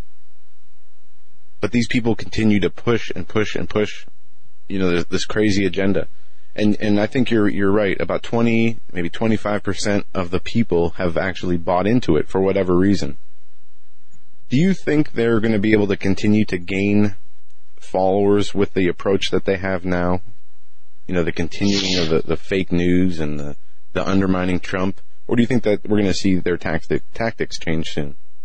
No, I no, I think they've really got everybody they're going to get. There's there's a, a friend, there's a small percentage that maybe are still open, but I think we're at about 65 to 70% now from everything I'm reading because the American population is gelling and they're completely um, turning away from the mainstream media and they've got sources of information like your show and my blog and that. Um, of course, there's huge ones out there, but um, they've got um, they've got other s- sources. So what I think is happening though is that 20 to 25 percent is getting more radicalized.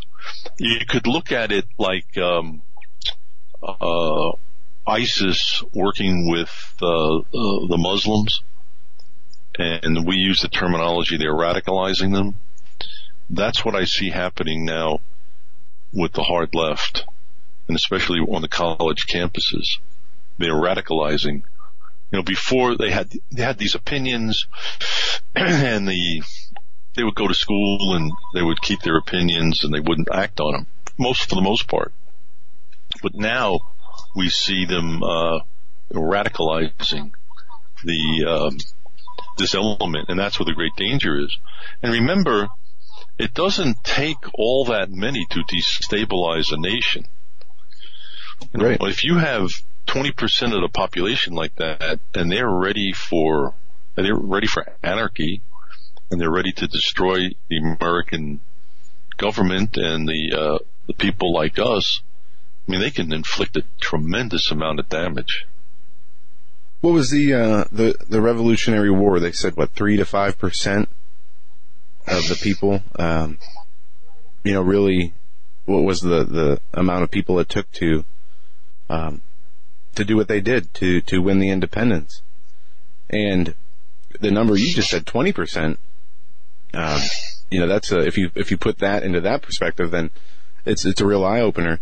And one of our listeners uh, sent us an email, and the, she makes a good point about the a lot of these people don't have uh, a political agenda. We know that Soros and the Obama uh, administration and his you know groups are paying people to protest.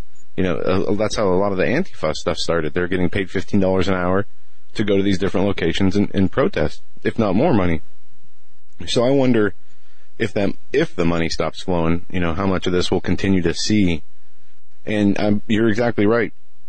Uh, a lot of them don't care about, you know, uh, it's not. It's just about destruction for them. They just want to tear society down for whatever reason. And then you have, you know, a lot of these other groups um, piggybacking just off the resistance movement. It's just, um, you know, it's a it's a crazy situation. The the political divide in this country is something people are, are getting sick and tired of hearing about. Yet, it is still very important that we do uh, monitor it and you know continue to talk about it. Even though I believe many of the people in that 20 25% category will never change their minds, just like the the remainder, the 75% of Americans who stand for Trump and his agenda and the Constitution are never going to change their minds. So I guess exactly. uh, a good question is how do we? wh- Is there a solution in this? What can we? What can we do to um, try to work? I mean, obviously the other side doesn't even want to. Our our opinions are automatically hateful and racist because we don't agree with them. Is there any way to, to bridge the gap of through this of this divide? Well, you can reach a point of uh, no return, and I think that we have uh, reached this point. Now, it may not explode tomorrow or this year, but um, it's an irreconcilable difference. And when people take on certain ideologies, um, and it gets to that point of armed conflict, the ideology has to be destroyed. For example, Nazism. You know, you we couldn't um, at some point if Hitler, if we were crossing into Germany, and the Russians were coming through Poland into Germany, and Hitler said, "Okay, let's have a truce now and let, let's forget it," you know, and all. I mean, in in a very short time, he would rearm and you'd be at war again. You know, um, the Japanese were the same with their Bushido philosophy, the samurai philosophy. They had to be crushed. And I, I, and I'm looking at this out there with this, um, this hard left ideology. They don't offer really anything. If you notice that, have you noticed that? All they want to do is like destroy America. Oh yeah, yeah. I mean, and there's no there's no discussion. They'll you you try and talk to them. You, you're a fa- they have these little slogans, these mindless slogans that they yell, and their minds are like gone. Um, so how do you? And if these people, if there's significant numbers, which there are, and they're willing to do anything to destroy America, and they're all ginned up by Soros' money and by uh, CNN and uh, the New York Times and all of that. I mean, how does it? How do you get out of this unless there's like a physical confrontation? That's a great, great question, and I wish we had That's the, what I'm the answers. you know. about. Oh That's yeah, what I'm concerned about. that's really the only. I mean, that's the only reason that I continue to focus on it and, and talk about it is because I see a point in time coming where, with the right leader, uh, or even if they're not even an elected official, I it will. I mean, they're already it's already become violent, but to the point where it will, um, you know, get out of control where we're having civil unrest in, in American cities, I think at this rate is fast approaching. Now it could be squashed out because of the, uh, you know, it's not the whole, it's very few, even in the 25% group. I'd say maybe, uh, just a smaller percentage, uh, maybe 5% of those 25% will mobilize, get in the streets and, and, and do these types of things.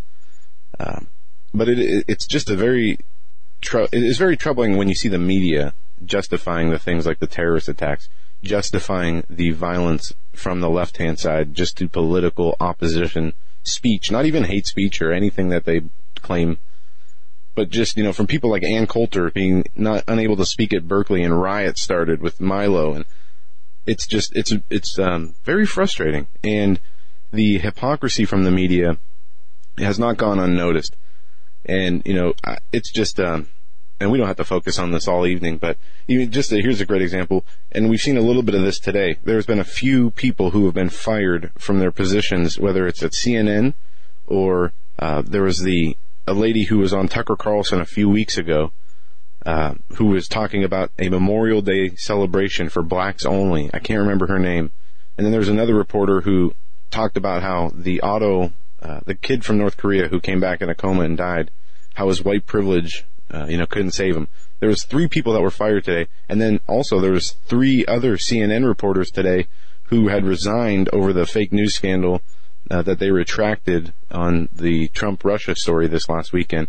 So we're seeing a little bit of pushback, but the um, in Hollywood, you know, calling for violence against Trump.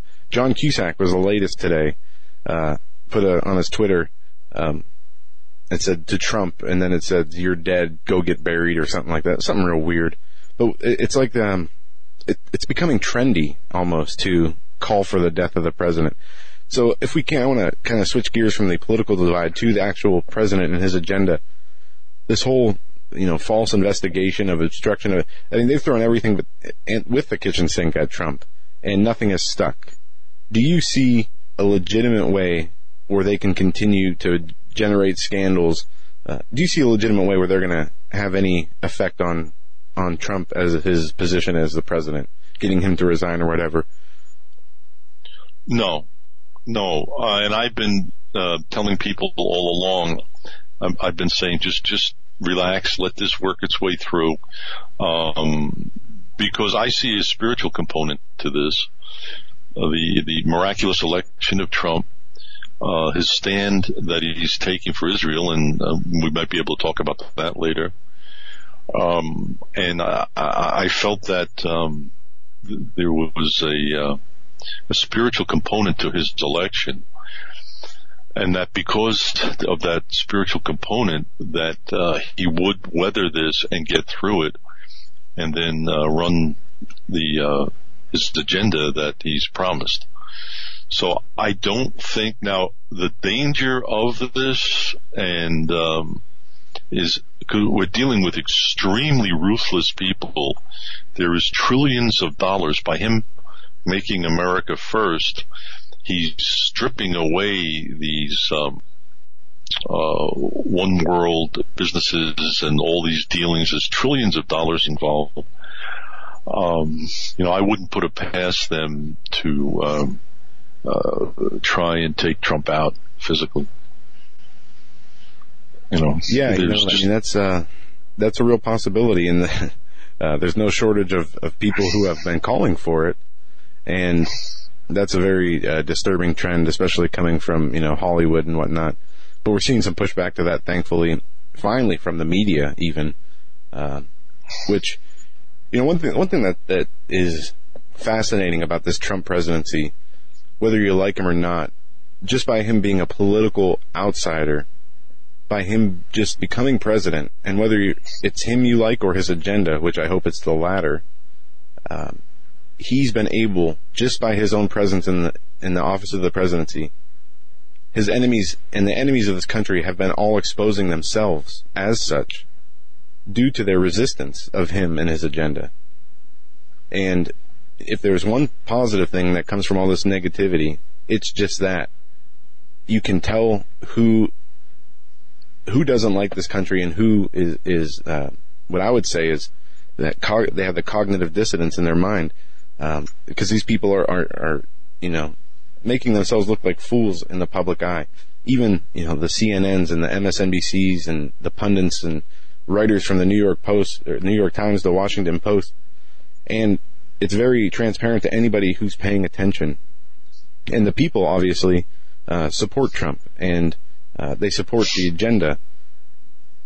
And again, it goes back to what you said, the spiritual component here, and that's one thing that definitely connects, you know, these these resistance group, whether it's the LGBT pride movements or the um, Islamic movements uh, or whatever it is that line up together to resist Trump.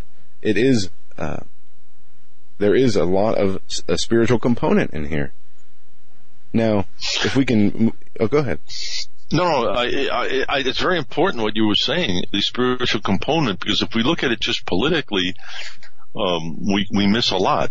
What we're seeing is um, really almost all these groups are rooted in. If you look at them at their beliefs and all, they hate God and the Bible and the the, the teachings of the Bible.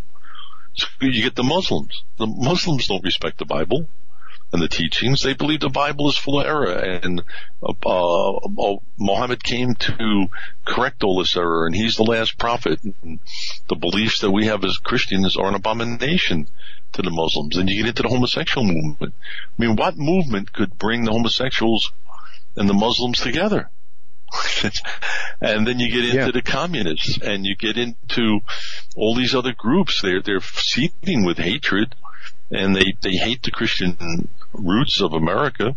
So there is definitely a, like I said, I could hear the terminology of the Muslims was virtually word for word that of the hard left. And that's how I begin this like search of what they think alike, but they're so, on the surface, they're so different, but yet they think alike. And that's when I saw at the root, at their root is, um, that hatred uh, for uh, the West, the Western culture, the hatred for um, God, and the hatred for the Bible.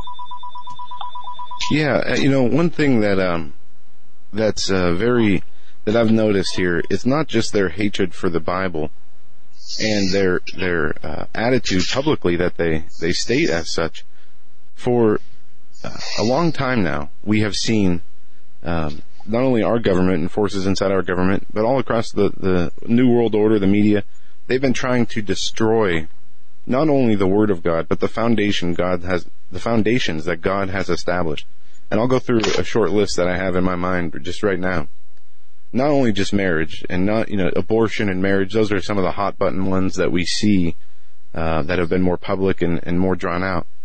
But the attacks on man versus woman, you know, they're trying to create new genders.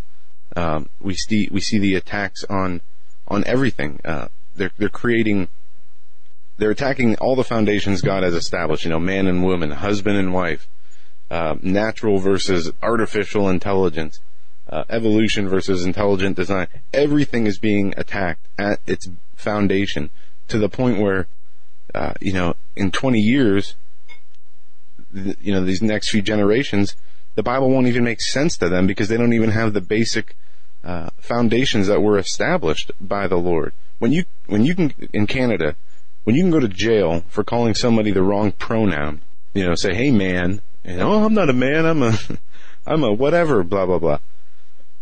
I mean, that tells me so much about um, how how involved and how how Satan and and his uh, spiritual forces of darkness have infected the minds of so many. And it's very troubling and it's, it's very obvious to me. And this is going to continue to intensify. And maybe that's exactly why the, you know, the, the media and, and many of these people are, are promoting Islam, just to spite the Lord. And we know from reading our Bible throughout history, the Lord has hardened soften and harden the hearts of, of kings and leaders and people in, in positions of power. He's used the people in positions of power, whether it's, um, you know, Nebuchadnezzar to bring Israel into captivity or Cyrus to reestablish the, it, has been throughout history. God has, has used these people uh, for a reason, and I think it's happening again. Whether it's a call to wake up uh, those Christians who might be lukewarm or on the fence, or otherwise. And when we see the probably the most troubling aspect of all this is when the church is conforming to the world, and when the church is conforming to the the crazy social justice mentality over the Word of God. That's when, I mean, and that's already happened, and that's when we know that we are in big trouble spiritually and as, as a Christian uh, belief system in this country. And, and I guarantee we'll be, you know, Christians will be targeted first and foremost. More so than political enemies, uh, who are perceived to be political enemies by these people. Well, uh, you're absolutely right. Well, you said a whole lot there of truth. And uh, I have been saying for years and years and years that the hard left here in America hate us, and it's not hatred, it is a loathing, it is despising as much as the uh, Nazis hated the Jews. If we think of the way the Nazis attitude towards the Jews and what they did to them, and we transfer that over here to the hard left, uh, we've got the same attitude. And a lot of people brushed off what I said. They, they were saying, well, I think you're a little extreme on it and all. But lately, I think, um, more and more people are seeing things my way in this area. These people loathe us. They hate us. They despise us. This isn't like just a disagreement. They loathe us. Everything we stand for.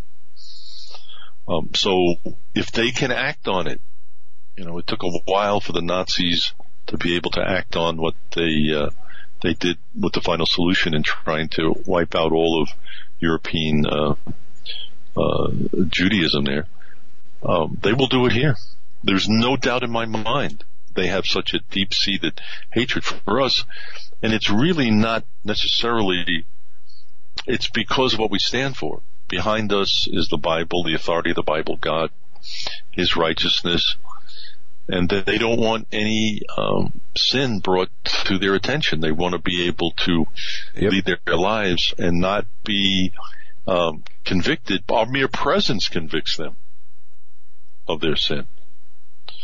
Yes. So yeah, yes, it it, it's irreconcilable between um, us and them. It's irreconcilable other than a gigantic move of the Lord and many hearts, of many of their hearts are changed and they're greatly weakened. But the way it is now, it's completely, totally irreconcilable. Yes, it is. And I just wanted to, to, cite a few examples of stories I've seen in the last few days. A few of them are on Hagmann Report. A few of them I haven't posted. Here's just a great example.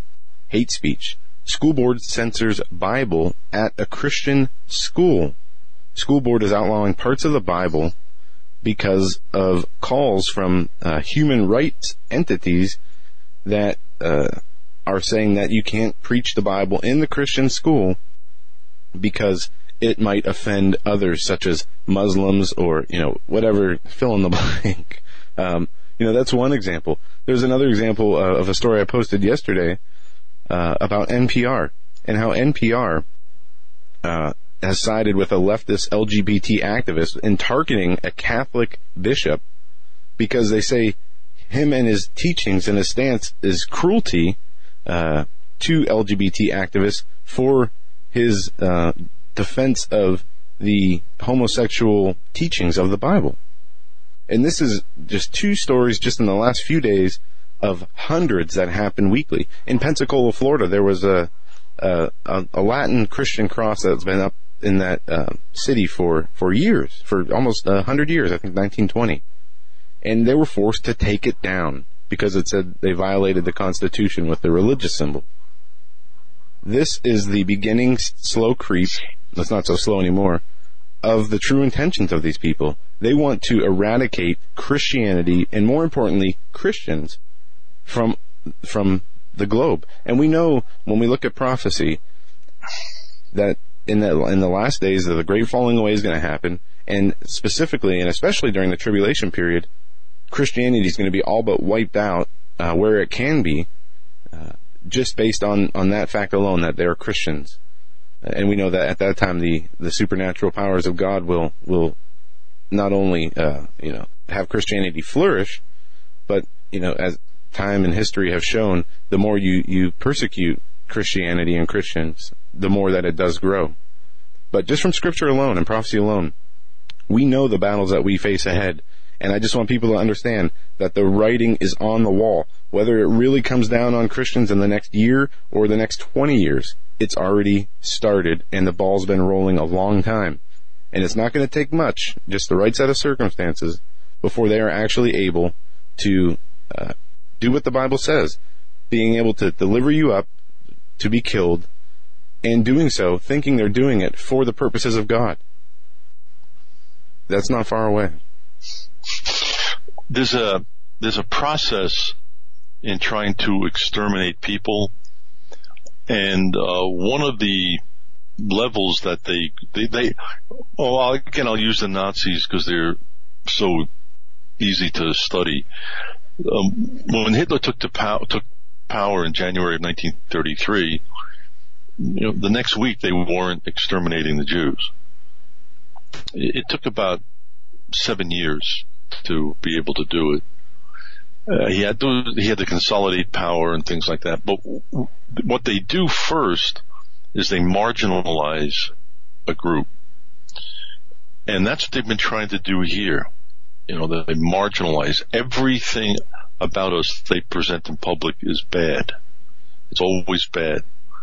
Um, we are anti this, anti that. We are um, anti homosexuals. We want to take their rights away. We are just anti, anti, anti. We're evil. Uh, we're, we're we want to hurt kids at school by um, that aren't uh, maybe the, they're not believers, and we have verses up in in a Christian school. It's so there. That's what they're doing now. They're in the process of marginalizing us, and we. But there is pushback from us, and then they're making laws like against what we believe which they did will say with the homosexual marriage. I mean, I think today is the anniversary, the two year anniversary of the Supreme Court of Sin's decision. Is, isn't that correct? I think today is the two year anniversary of the, of the homosexual marriage. Yeah, yeah, today is today oh, is okay. two year anniversary. See, so then they they got the law on their side, and then they begin to use the law against us and strip our rights away. And that, that has to be done. We have to be marginalized and then we have to have the law against us. And then they start inc- incriminating people. Like you were talking about, um, in, in, well, no, I'll give you, an, I'll give you a perfect example. In Germany, I just posted on this on my uh, blog the other day. They arrested like 28 bloggers in Germany for making, uh, homophobic uh, yep. um, writings. See, so they're criminalizing like free speech now. And so that's what they do. They criminalize your activity. They criminalize, you can't meet and they take rights away and rights away and rights away. So they strip all your rights away. They marginalize you and then they work on getting the public to constant propaganda. Not, you know, the cop, the propaganda against Trump. That was the propaganda that the Nazis had against the Jews, but it's also the propaganda the communists had against um, their what do they call them? The middle class. They had a middle class, and and uh, they they wiped out the middle class. I just can't think of the word right, right now. Uh, so that's what they're in the process of doing here. Like what they went after Trump, uh, they want to do that to us all the time, all the time. The people get hardened towards it, and the next thing you know, they start the violence. They, they'll smash churches, they'll smash houses, they'll smash businesses. Um, you, there's no retaliation. You have no way to defend yourself. There's no recourse for what they did, and then they start the um, the murdering. That's their. That's the way it works. It's there's nothing new under the sun like this, and the hard left here in America is following down that um, that trail, except they are meeting resistance from us, and one of the big resistance was electing Trump. No, you're absolutely right, John.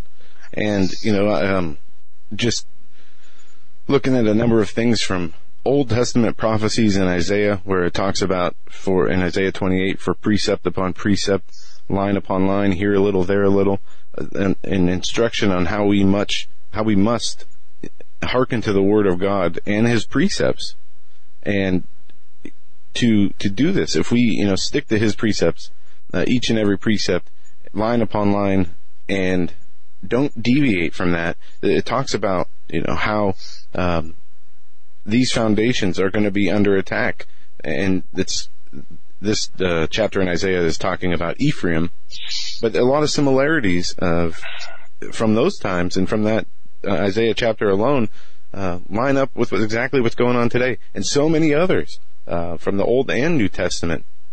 And we see uh, one one of the thing that things that is so fascinating to me is how uh, the scriptures and, and prophecies and even the history of the Bible have seen so much, uh, you know, death and persecution, whether it was it's against the Jews uh, from the Old Testament, even to all the way up to the Holocaust, to uh, the Christian religion and the persecution, and how it has been able to flourish in the face of that.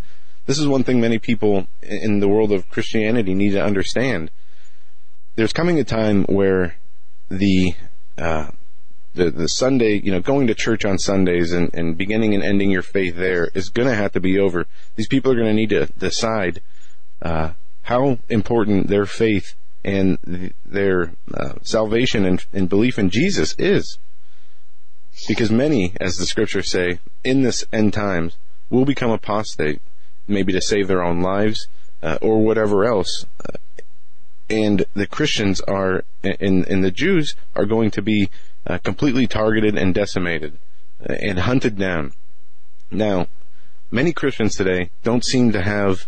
Uh, I mean, we live in in a, in a good country. We have, uh, I guess you could say, we're more uh, enriched in many ways than any other society in human history. And when that happens, many people become complacent in their faith. And in my experience, studying Christianity, studying the Bible, and the his, the history of it uh, shows me that no matter when you were around on this earth, if you were a Christian, there's persecution. Just as as the Lord says, all who believe in Christ Jesus shall suffer persecution. But there is a majority of Christians who don't believe that this is going to happen in their times. That the uh, you know hunting and murdering of Christians in this country can't happen but yet, look in the Middle East, you know, the heart of Christianity.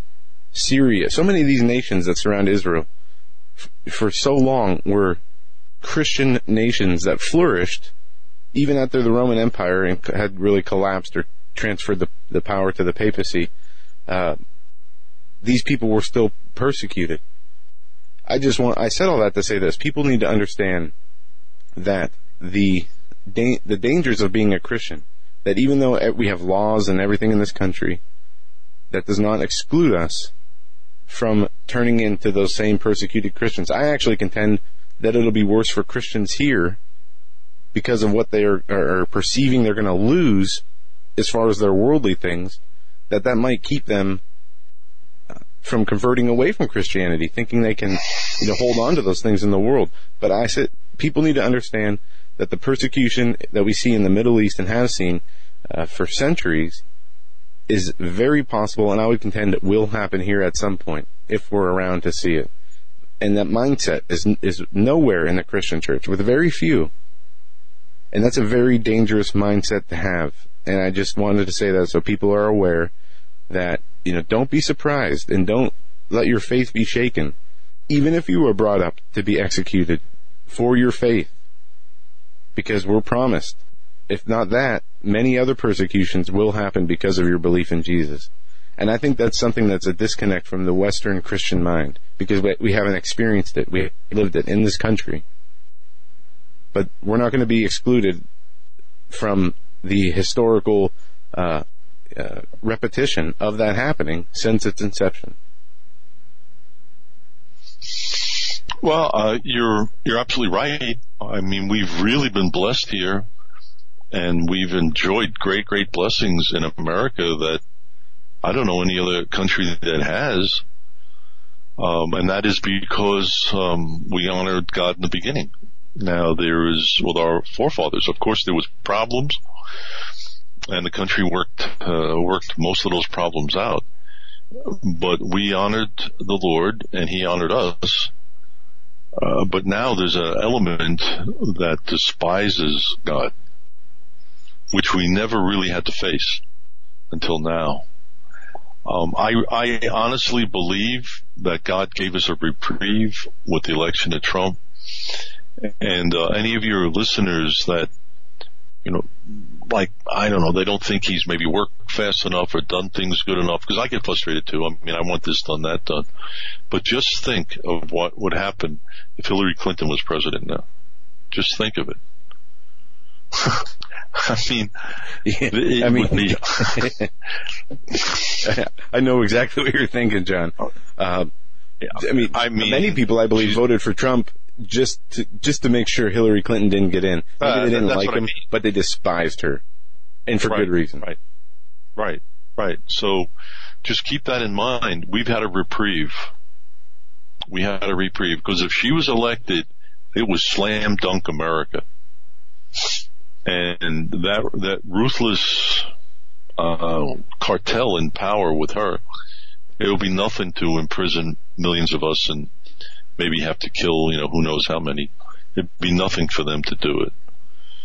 So we've got a reprieve here and we need to be very, very thankful to the Lord. In fact, every day I haven't forgotten it since, well, the election and he was inaugurated. Thank you, God, that uh, Uh, we're not Hillary Clinton. John, we're coming up against the break, and um, uh, I gotta send a quick message to our, our producer Todd, as uh, I'm the only one in the studio right now. There's a number of weird things going on here. All everything's fine, but yeah, we're coming up against the break. When we come back, I want to get into. Uh, I'm going to make sure we get into Israel and some of the things that are going on there with the Trump administration and relationship with Netanyahu, and um, a number of other things that that are going on. And anything you want to touch on in, in these areas or anywhere else you want to go, we can go. But I'm going to make sure we cover uh, a few important things. But folks, our guest is John McTernan. He is uh, an author. You can go to his website, and I got it right here. I want to make sure I get it right. Uh, defendproclaimthefaith.org. Defendproclaimthefaith.org. You can get his books there. You can get, uh, there's a blog there. There's Bible teachings there, his YouTube channel. There is so much there that uh, is very important, and uh, I want to make sure, folks, that you go there. Defendproclaimthefaith.org. And John, if you just give me a second, um, I'm flying solo here, so I got to do this all by myself, just to find out when the break is coming, so we don't uh, get cut off mid mid mid sentence. Excuse me, coming next? and uh, we can keep this flowing uh, coherently. So I'll wait for a response from Todd. But yeah, uh, oh, have you been working on any? You got another book you're working on? Yeah, I have a couple books. uh, Okay, What I want hold to work on. on right. Okay. The break's coming right now. Thanks, Todd, for uh, for getting that to me, uh, folks. We're talking with John McTernan. He is a, a friend of the show, a repeated guest. Uh, defend the to defend proclaim the faith.org is his website. We will be right back after these short messages. Don't go anywhere. Just what kind of thriller predicts the future? In Three Days in the Belly of the Beast, Daniel Holdings wrote about the God particle before CERN actually discovered the God particle. In As the Darkness Falls, Daniel wrote about an Islamist terrorist confederacy that rose up out of Syria and declared a caliphate three years before ISIS was ever heard of. In his newest novel, Between the Veil, Daniel talks about a space between dimensions where supernatural beings can walk. He says that these novels are a warning from the Creator to his creation.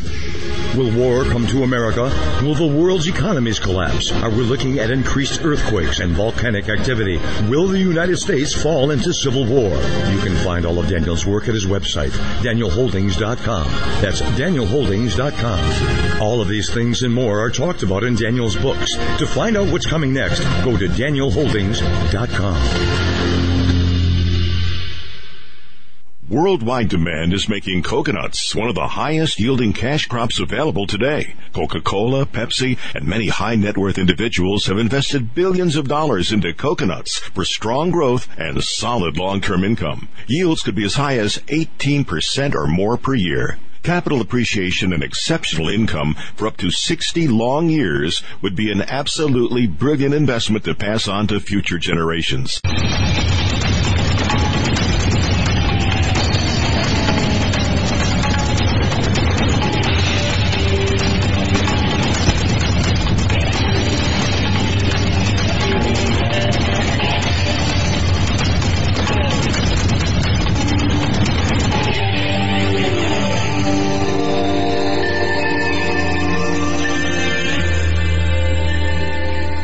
Welcome back, ladies and gentlemen, to this edition of the Hagmann Report. It's a Monday, and our guest is Mr. John McTernan.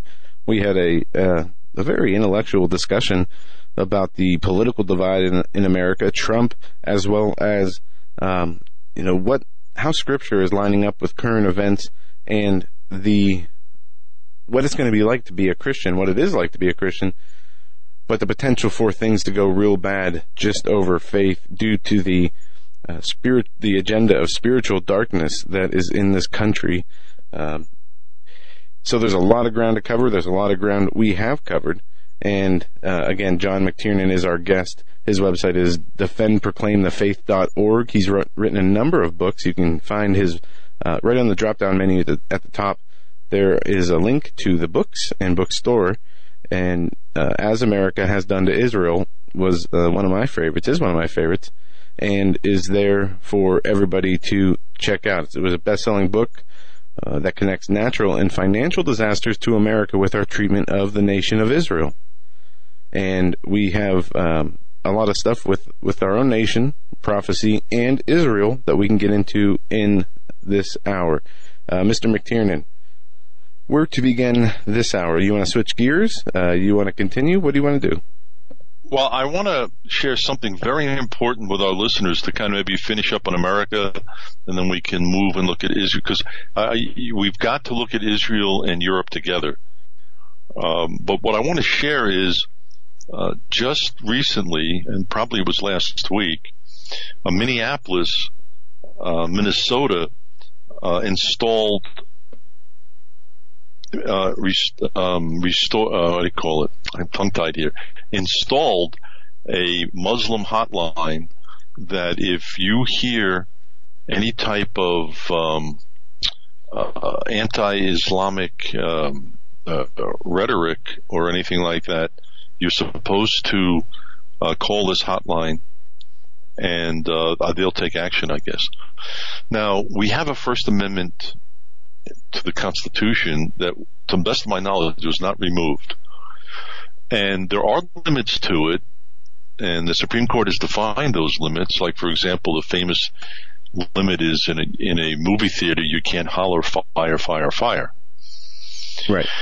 But if I don't like uh, someone's religion, uh, for whatever reason, and we'll, we'll say Islam, I have a constitutional right to speak out about it, to write about it, to lecture about it, um, because there's no problem with them attacking Christianity, is there? there's no problem uh, with the hard left attacking Christianity. But, not only is there no uh, problem, they're given a you know special treatment, media attention, and everything else uh, to do so. Yes. Yeah, but it, they they love Islam. They protect Islam. They coddle it. They do everything they can about Islam. So they have this hotline now in Minneapolis where you're to call in if you're hearing, um, uh, you know, anti-Islamic uh, speech. Now I don't know what that is. I mean, if I'm talking about female genital mutilation, is that anti-Islamic? If I'm talking about you're, honor yes. killing, is that anti-Islamic? Oh yeah. Ab- absolutely. You're Islamophobic, actually. Right, right, right. if, I, if I'm talking about uh, multiple marriages and husbands uh, having the ability to beat their wives, is that Islamophobic? Yes, it you, is. you see how see how they're working this now? it's not only Islamophobic, it's hate speech. Yeah, yes. Well, yeah, that goes together. You know, that goes together. So, um, um, what they're doing is they want to shut down any type of free speech against Islam. That's exactly what they've done in Europe. Exactly. They're way more advanced than us in Europe, and they don't have the First Amendment in Europe. So we can't let them do this. We can't. This is, believe it or not, this is Sharia law. Now they're not saying it's Sharia law, but under Sharia law, you're not allowed to speak against Islam, the Quran, or Mohammed, mostly under the penalty of death. So right now, I mean, does Minneapolis prevent people from, you can't talk about Christianity? Uh, we want a hotline where you can't talk about, they're saying that this is a minority group and all this and that. But what they're doing is they're giving special rights to the Muslims. Now, what I, what I'm in the, I'm in the process of doing, and I should have done this a long time ago, um, 90 something percent, 95 percent of the people in America have no idea what's in the Koran and really what are the tenets of the Koran. Well, I do. I've studied the Koran and their secondary writings, the Hadiths. I've debated some of Islam's top debaters, apologists. I've learned the Koran firsthand. And this is what I want all of your listeners to understand. The Koran is a anti-Christian book by what's written in it, not by indirectly, directly. And I've pulled out all, it's called surahs, S-U-R-A. We would call the chapter and verse in the Koran, they call it a surah. And what they come against, what Muhammad came against was the, tr- the Trinity, that Jesus Christ is the only begotten Son of God, that he died, they say he did not die on the cross, that an impostor did, and Allah took him. And the worst sin in Islam is called shirk, and it's that means association, and it means associating God with a man, which of course is what the Lord Jesus Christ. That's who we believe he was according to the Bible. He was the only begotten Son of God that became uh, one of us so he could redeem us. A perfect man paid the price for our sin. So this is all in the Koran. The Koran is a Christian hate, oh, and then it talks about hellfire believing that Jesus is the only begotten Son of God. So I want to put this in a brochure. Uh, I don't want to put it in a book. I want it in a brochure that's easy to circulate, and I'll put the surahs in it and things like that. But here's what I. This is the kind of the icing on the cake. Uh, I'm sure that all your listeners are familiar with Jerusalem and the Dome of the Rock. That golden dome that sits on the Temple Mount. You know what I'm, Yeah. you know what I'm talking about? Yeah. Oh yeah. Now, most people think that that's a mosque. Um, but it's not a mosque. There are two Muslim, um, buildings on the, on the uh, Temple Mount. One to the south is the Al-Aqsa Mosque. And then you'll hear about rioting, riots all the time there and the, the Muslims have big meetings there and, uh, uh, at the Al-Aqsa Mosque. The Dome of the Rock is not a mosque. What it is is a, a, a shrine. And, and I'm going to put this in the article that I write. It's full of uh, Muslim writings, which of course I can't read. I guess that's called the ancient writing is I guess Sanskrit. Um, and the dome, for example. Now I was in, in the, my first trip to Israel was uh, 1979 and I was, you could go into the Dome of the Rock at that, that point. And when I went in there, I looked up at the uh, ceiling and it's got this uh, dome ceiling in it and I didn't know what was written. But I found out later what's written in it is God is one and he does not have a son. And all the writings eh, on that, that building, all are anti-Christian. Every one of them. That is a shrine against Christianity.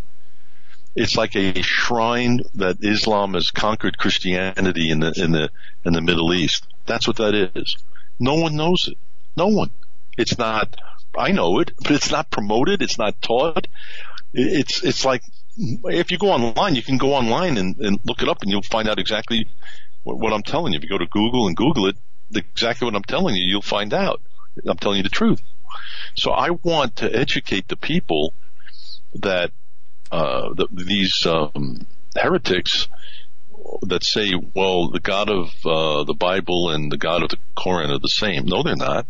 They're not. They're not the same. Oh goodness, that's And terrible that, that's being taught and it's Yeah. part of this interfaith dialogue and Exactly. you know Rome's If- uh, World Council of Churches push and United Nations agenda to bring about this new world order faith to uh, convince people that it is the same God that we worship, and it's one of the most dangerous man-made doctrines that are anti an, anti-biblical teachings that are being accepted in churches all across the U.S. if you were to go into Saudi Arabia, now first of all, if you went to Mecca, you probably, as an infidel, you wouldn't survive. Uh, but if you started to go and preach and hand out literature that, that the God of the Bible and uh, the God of the Koran are the same, they wouldn't tolerate that. That's heresy to them. Exactly. But here, it's it's sugar coated for the consumption of the, the the left mentality and people that are ignorant. Well, So that's one of the projects. That, well, exactly right. That's one of the projects I have is to put this brochure together and, and, and simple reading. I don't want to make it too complicated. I'll put pictures in it of the Dome of the Rock and the writing in it and what, what it's saying. And I'll put the surahs in it from the Koran that you could see that the Muslim, the Islam is a Christophobic, is that the word? Uh, religion. It's a direct head-on attack against our Christian beliefs. That's one of the themes in the Koran. The Cor- Mohammed wrote the Koran to replace the Bible and to replace Chris- Christianity. John, have you ever heard speculation or seen any evidence that the Catholic Church or a faction, maybe the Jesuits inside the Catholic Church, were the the same group who um, created the religion of Islam? No, no. I hear no, that the- a lot. That's why I asked. No, the, Jes- the Jesuits were formed as a counter-reformation to stop the Reformation. The, that was like a thousand years after Muhammad. You know, and uh, I've heard that, and everything that I've read, n- no, I haven't uh, come across anything like that. Okay. Well, if we can, let's um let's mo- move forward a little bit into Israel and what has been going on with in in Israel. Uh, from what you have seen, the wh- what do you believe that the uh, citizens of Israel their their perception of Trump?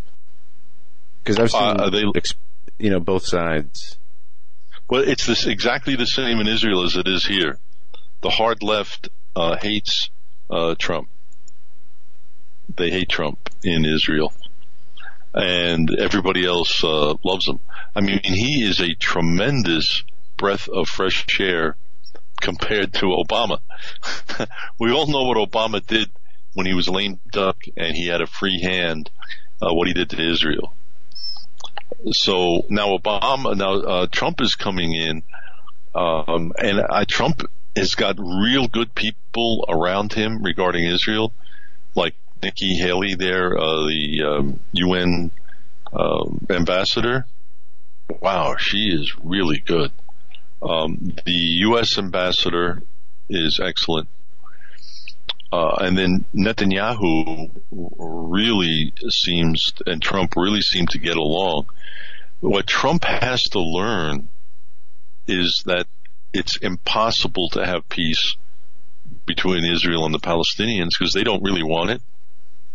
Uh, they want to destroy Israel, and they'll talk peace, but then they use they they don't really go forward with it, and then they'll use the problem with Israel to raise money and to basically raise money is what they what they'll do to keep uh, keep the pot stirred against Israel.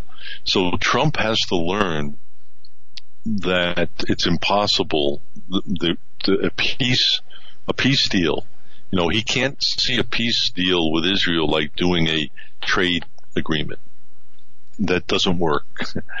and it's all going to boil down to Jerusalem. Israel is not going to divide Jerusalem. And the Palestinians want Jeru- East Jerusalem as their capital. It's not going to happen. So at some point, Trump has to see this and uh, just fully come on Israel's side. Right now, Yeah. he's being a, a diplomat about this. Uh, the embassy moving from Tel Aviv to Jerusalem that, that Trump uh, said he would uh, make sure that he, wa- he was going to work towards uh, making that happen. And we saw a few articles about how it's going to take, you know, first they said it'd take a few months, now they say it might take a few years. Um, any uh, any ideas or insight as to if they can make that happen, or what it would take to get that uh, to get that going?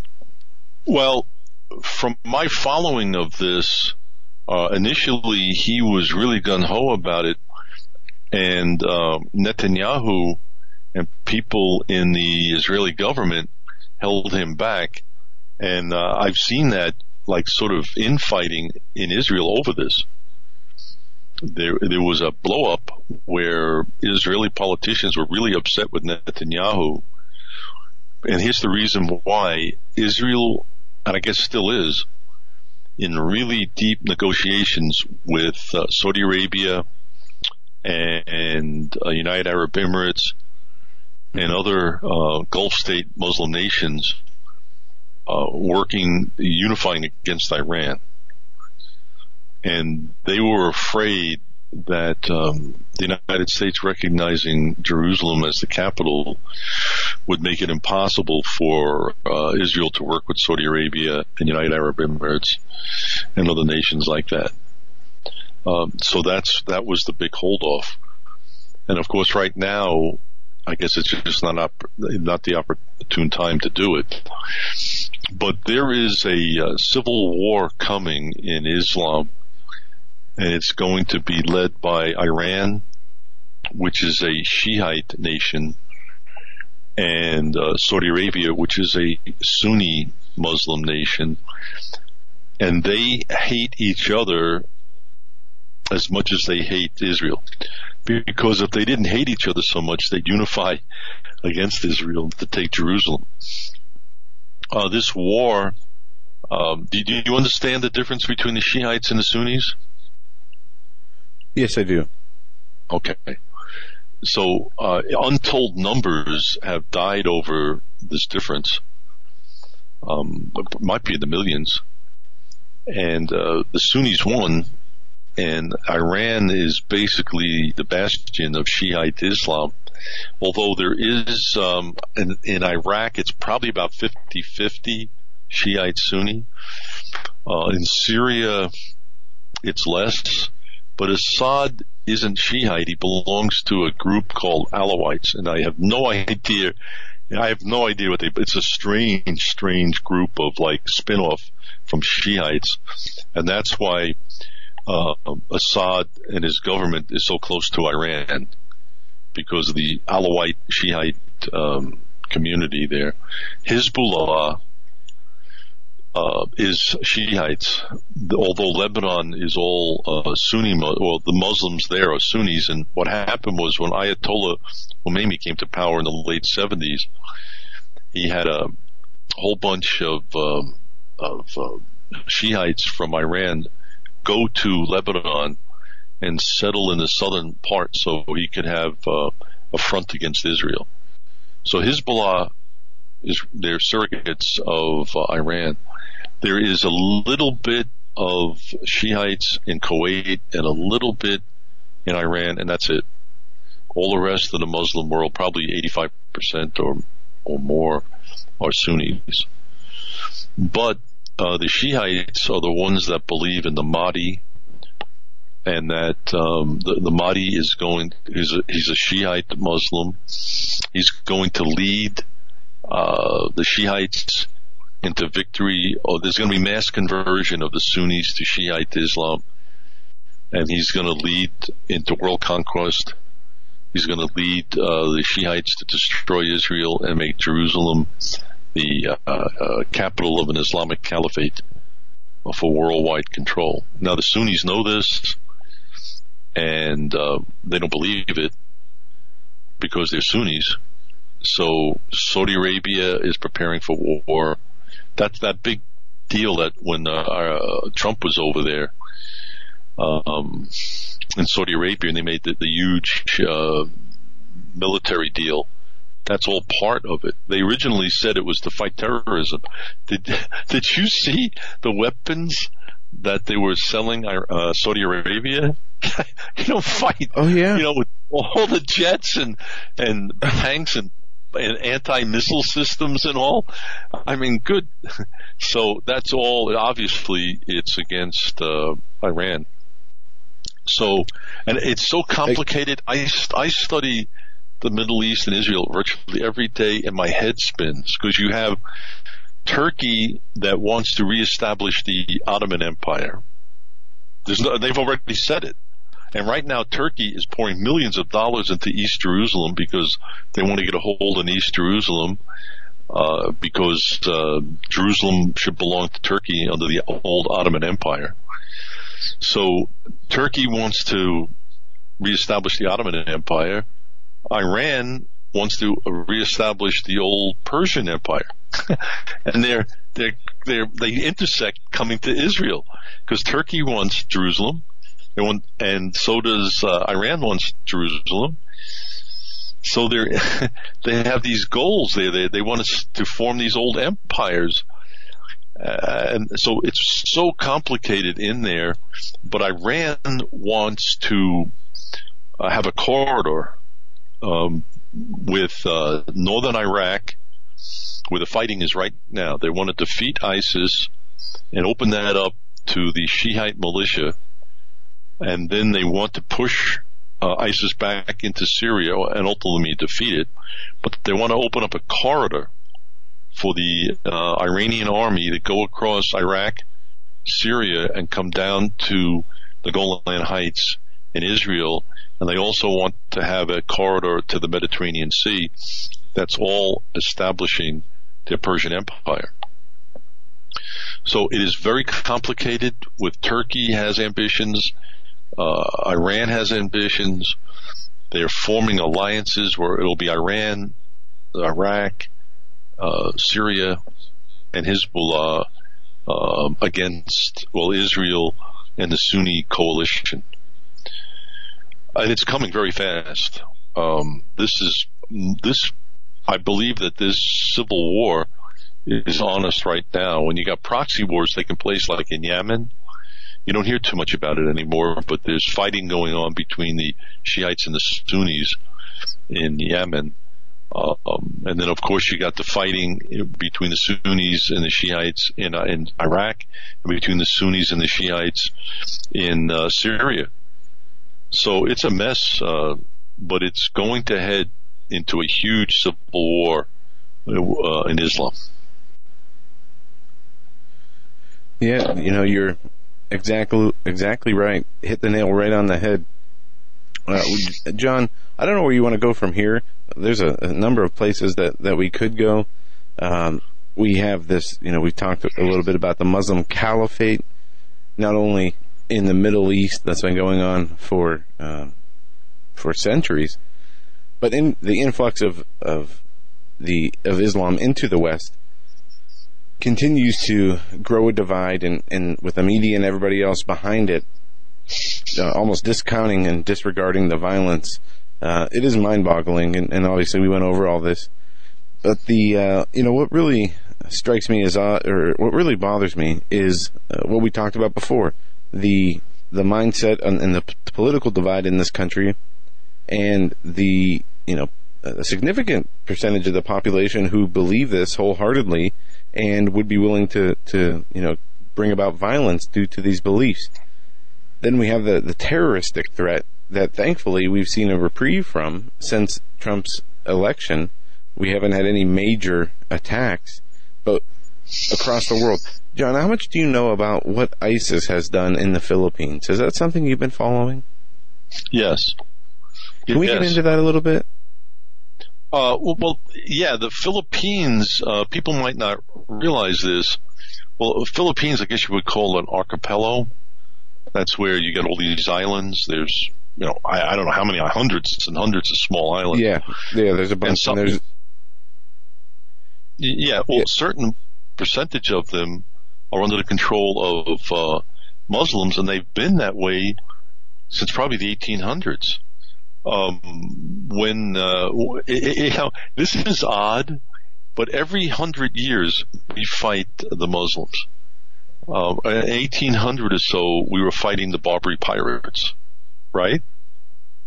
Yeah. And we owe in a strange way, we owe the American Constitution. When Obama said Islam was in the formation of this country, in a weird way, he was right. Not in the way he he was promoting, but the Muslims were raiding our shipping in the Mediterranean, and we had no way to defend ourselves, and we couldn't get an army or a navy together under the Articles of Confederation, which is our first um, uh, our first uh, constitution. So one of the reasons, and one of the major reasons that we formed the uh, our, our present constitution and gave the president such powers was to be able to fight the Muslims, the Barbary pirates, and we raised the navy. Uh, they were very good ships that we had. Uh, the frigates were top quality frigates. So around 1800 to I don't know 1820 and around there, actually earlier in the 1790s, we were fighting the Muslims. And our first navy, one of the reasons we had our first navy was to patrol the Mediterranean to protect our shipping from the Muslims. And then, and in 1900s, early 1900s, in the Philippines, we were fighting uh, the Muslim uh, insurrection there. Uh, we were literally fighting. In fact, uh, we developed certain weapons uh, because they were such fanatics that um, they would tie tourniquets around their arms and legs. And if, so if they were shot in battle, they wouldn't bleed to death. You'd have to have a, a, a fatal shot. Uh, we developed the uh, 45, the Colt 45 pistol specifically to deal with um, with that situation in the Philippines. And now here we are in the uh, uh, 2000, well, one, 2001 there, and we're at war with Islam again. It's like every hundred years. So the Philippines, we were there a hundred years ago, and uh, right now, apparently, a section of the Philippines has been radicalized to follow ISIS, and they've uh, overran several small towns, and I believe one one city. They they would be small, and the first thing they went after was to kill. Now it would probably be Catholics, but they went after uh, the church to kill everybody in the church and the cross and all. And um, the government had to send the army in there, and it's quieted down now. Unless you have more of an update, I haven't really seen much lately in the la- last week of um, what's going on in the Philippines. But can you add anything to what I was saying? Well, yeah, the, there was uh, uh, President Duterte of the Philippines has had an ongoing pro- problem with uh, ISIS. I guess they've been called. Yes, In they have ISIS. th- th- there's one city. It starts with a. I don't want to say Maui. It's maybe Mari um, or Malari. Uh, might be the proper name. But they apparently ISIS they took over this this city. And last uh, Friday, I believe there was an article Thursday or Friday that talked about the hundreds of bodies that have been lying in the streets due to this battle. Now, Duterte first uh, denied help from the United States as they wanted to send in special forces to quelch this uh, this ISIS, you know, takeover of this land, a beautiful land at that, I might add. And they've carried out a number of attacks in in public, um, in businesses and in public, and it, it it's kind of tight-lipped. But one thing that bothers me is the lack of the mainstream media media and their coverage of this. They basically ignore it. You don't hear, uh, you know, about these ISIS takeovers in these other countries, and it is just, um, I don't know, to see the Catholic Church uh, push for this interfaith dialogue for the West to accept, um, you know, all these these Muslim immigrants, and you know, not only that, but the Pope and and the the Vatican are basically saying you're not following uh, the teachings of Jesus if you you know refuse to just bring all these people in and take care of them, even though Rome is the most secured city in the world, or secured uh, territory in the world. Its own, it's its own country, but it's just very troubling. It seems like even the, the what is considered the Pope, the uh, you know vicar of Christ on earth, which is a joke in itself, as he's come out and said himself that he is a sinner. Uh, and if that's the case, he, he's not the, the vicar of Christ or, or what he claims to be. But there is an agenda that the Pope is pushing that is, uh, you know, right along with, with Islam and socialism. And that's another, you know, spiritual connection of darkness where these people all have apparently gained the Antichrist spirit and are openly working uh, towards with that Antichrist spirit. And nobody has been calling. I mean, we have the alternative sites calling on it. We have the true fundamental Bible believing Christians who are seeing it and calling uh, it what it is. But those people are being demonized as you know the Islamophobic, the racist, the haters, you know whatever else you want to throw in there. And it is, uh, you know, again, I said this last hour. When we see the churches conforming to the world rather than sticking to the only truth that has ever been given, which is the, the gospel of Christ, uh, we have a complete apostate church.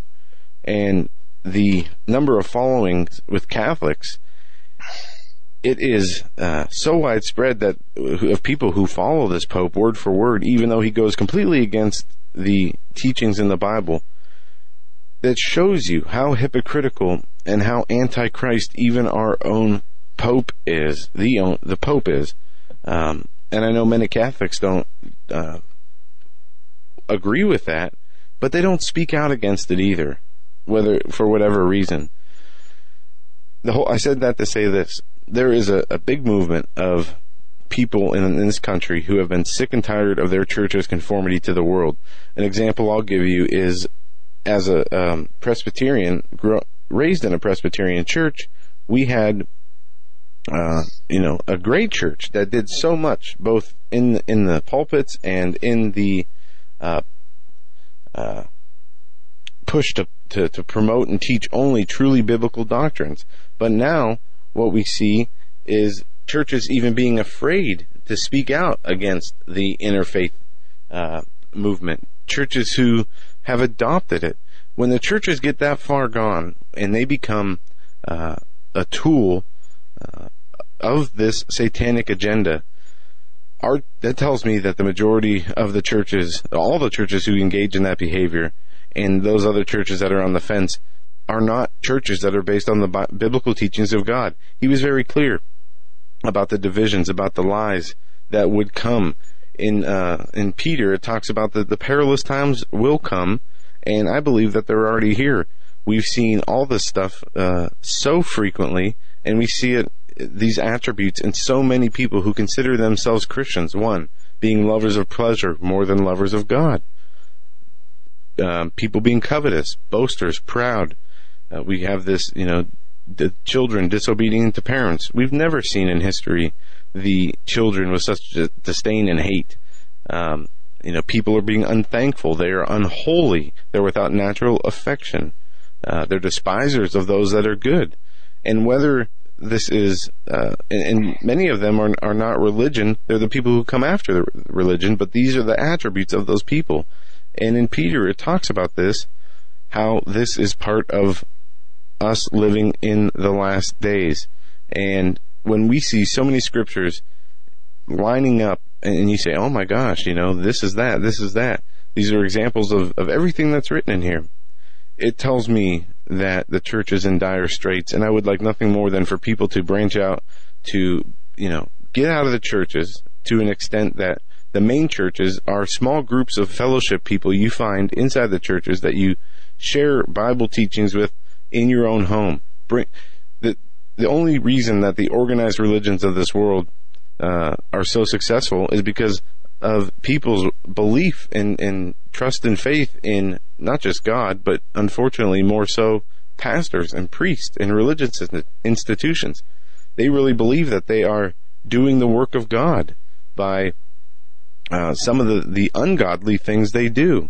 And when the church is that far deep into that apost- apostasy, uh, we are in a dangerous time because this has happened throughout history that we've seen, as we've mentioned and, and went through uh, on the show already. So the signs of what will happen in the end times in the latter days, almost every single one you can point to and say, yes, this is happening. Yes, this is happening. So the question is, we can't know exactly when the second coming is, but the signs we're told to to know through the signs. That I think Jesus said, uh, you know, how can you know the the uh, some one of the uh, apostles or uh, people that Jesus was te- talking to, you know, said uh, made a reference about how you can determine how the weather's going to be, you know, the next morning uh, for for being on on the water based on this uh, what the sky looked like, and he said something along the lines of, "Well, you know, you fools, you can d- discern, you know, these signs."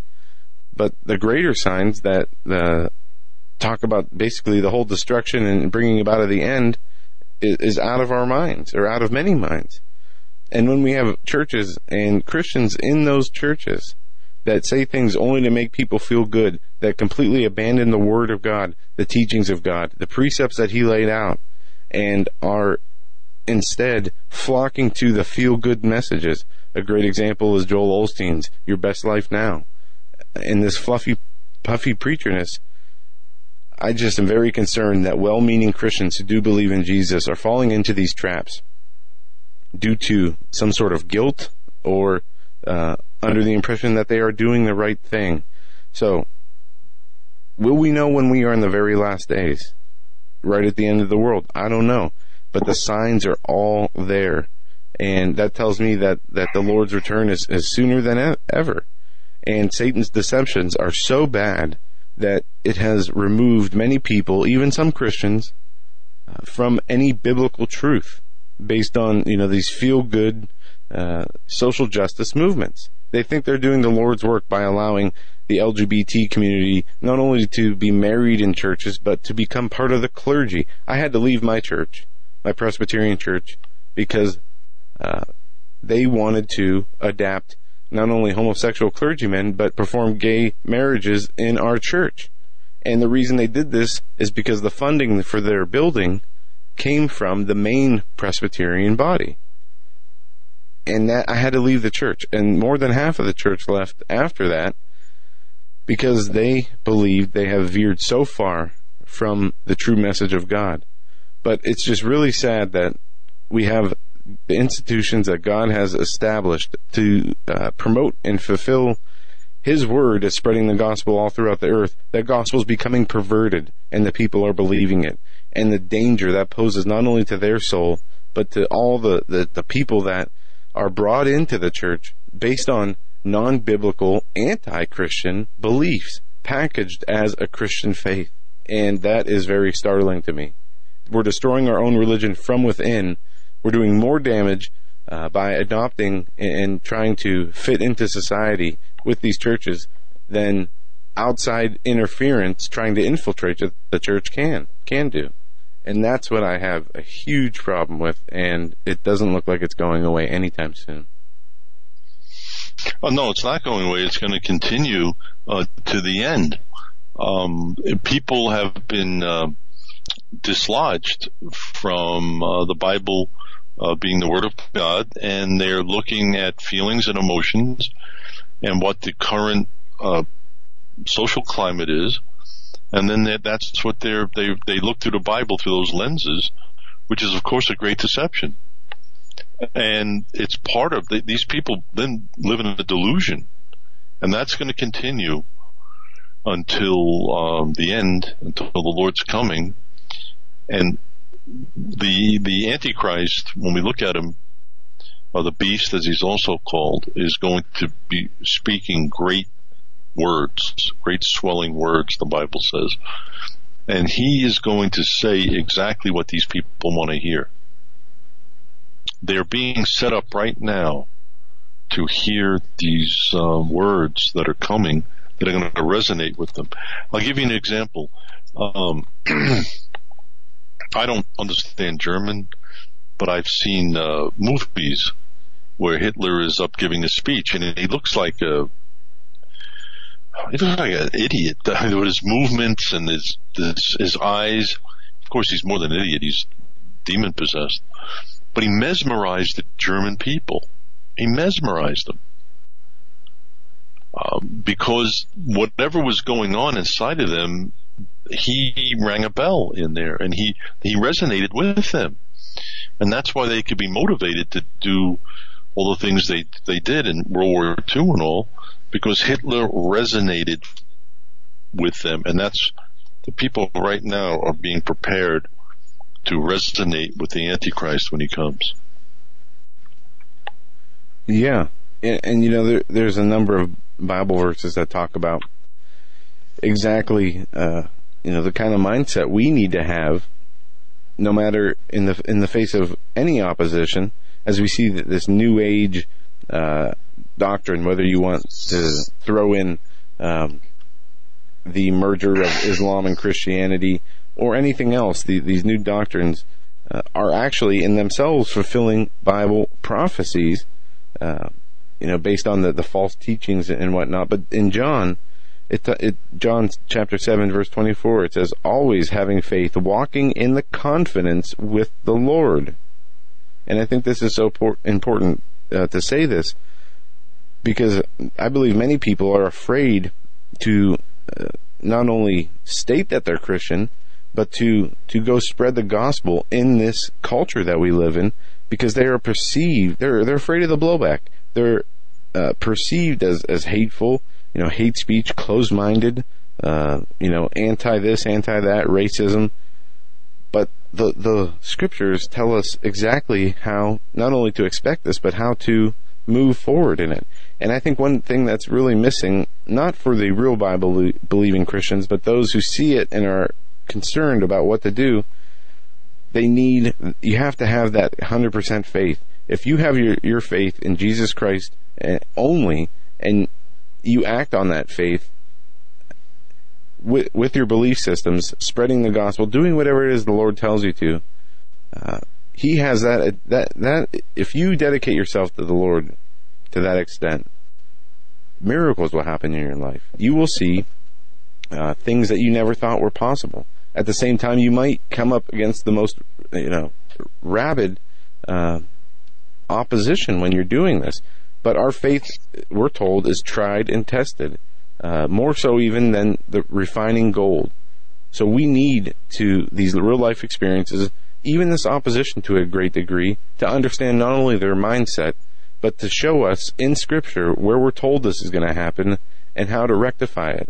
And you know, being put to death for your faith is not a, a loss, as many people will consider it. It's not a defeat that actually is a true victory in Christ and his agenda by being that example that he was.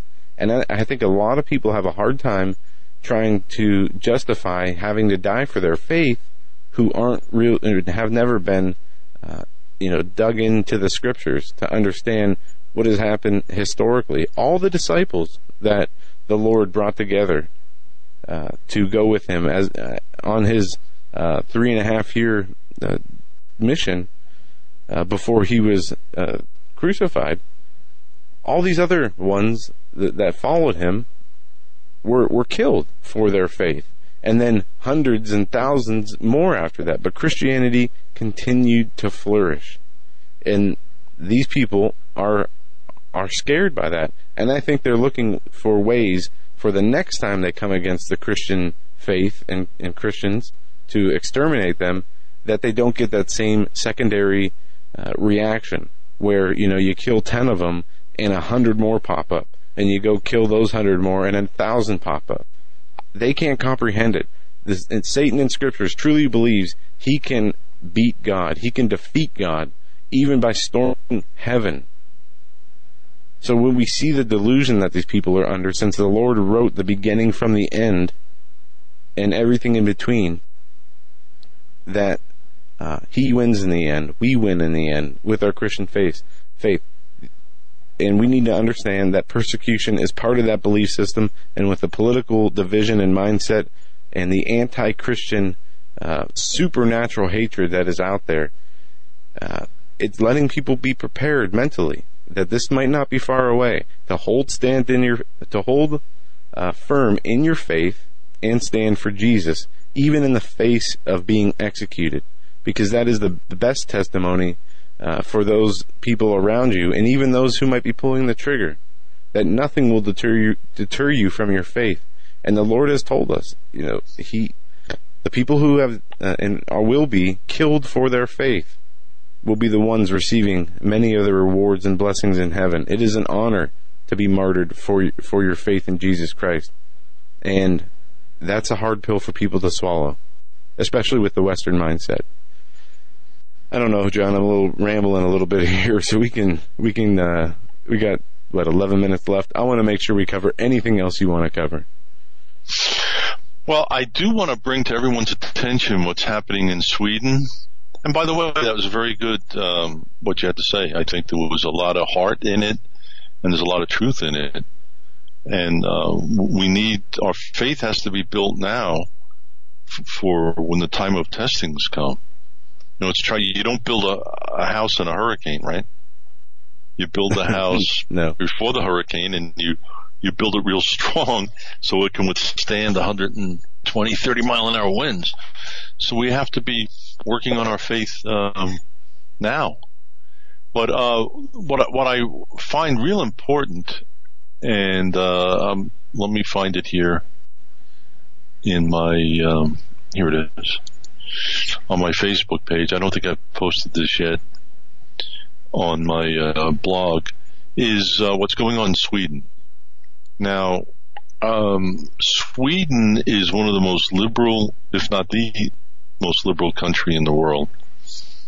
Um, unfettered, you know, killing of babies, open homosexuality, and they've had a seething hatred for Israel to the point where the um, foreign minister of Sweden is persona non grata in Israel. She's not allowed there for the things she said. Uh, they are leading the charge in Europe constantly to divide the land of Israel and to divide Jerusalem, condemning Israel all the time. Now, of course, everything they're doing is in violation of God's word. Well, starting a couple now, the Swedes would oh, they're always boasting about how uh, they've got this best uh, culture and so low crime and all. Well, they've well, they want to be multi multicultural. So starting about four years ago, five years ago, maybe a little more, they began to take a lot of Muslims into the country. Um, and then the floodgates opened. They took huge amounts in, and virtually overnight, you know, Stockholm has been one of the rape capitals of the world. Um, the women are in certain areas they cannot go out alone. It's very dangerous for them. And this article that I posted here, it's called um, um, Sweden Civil War, National Police Chief, help us, help us. I just posted this today.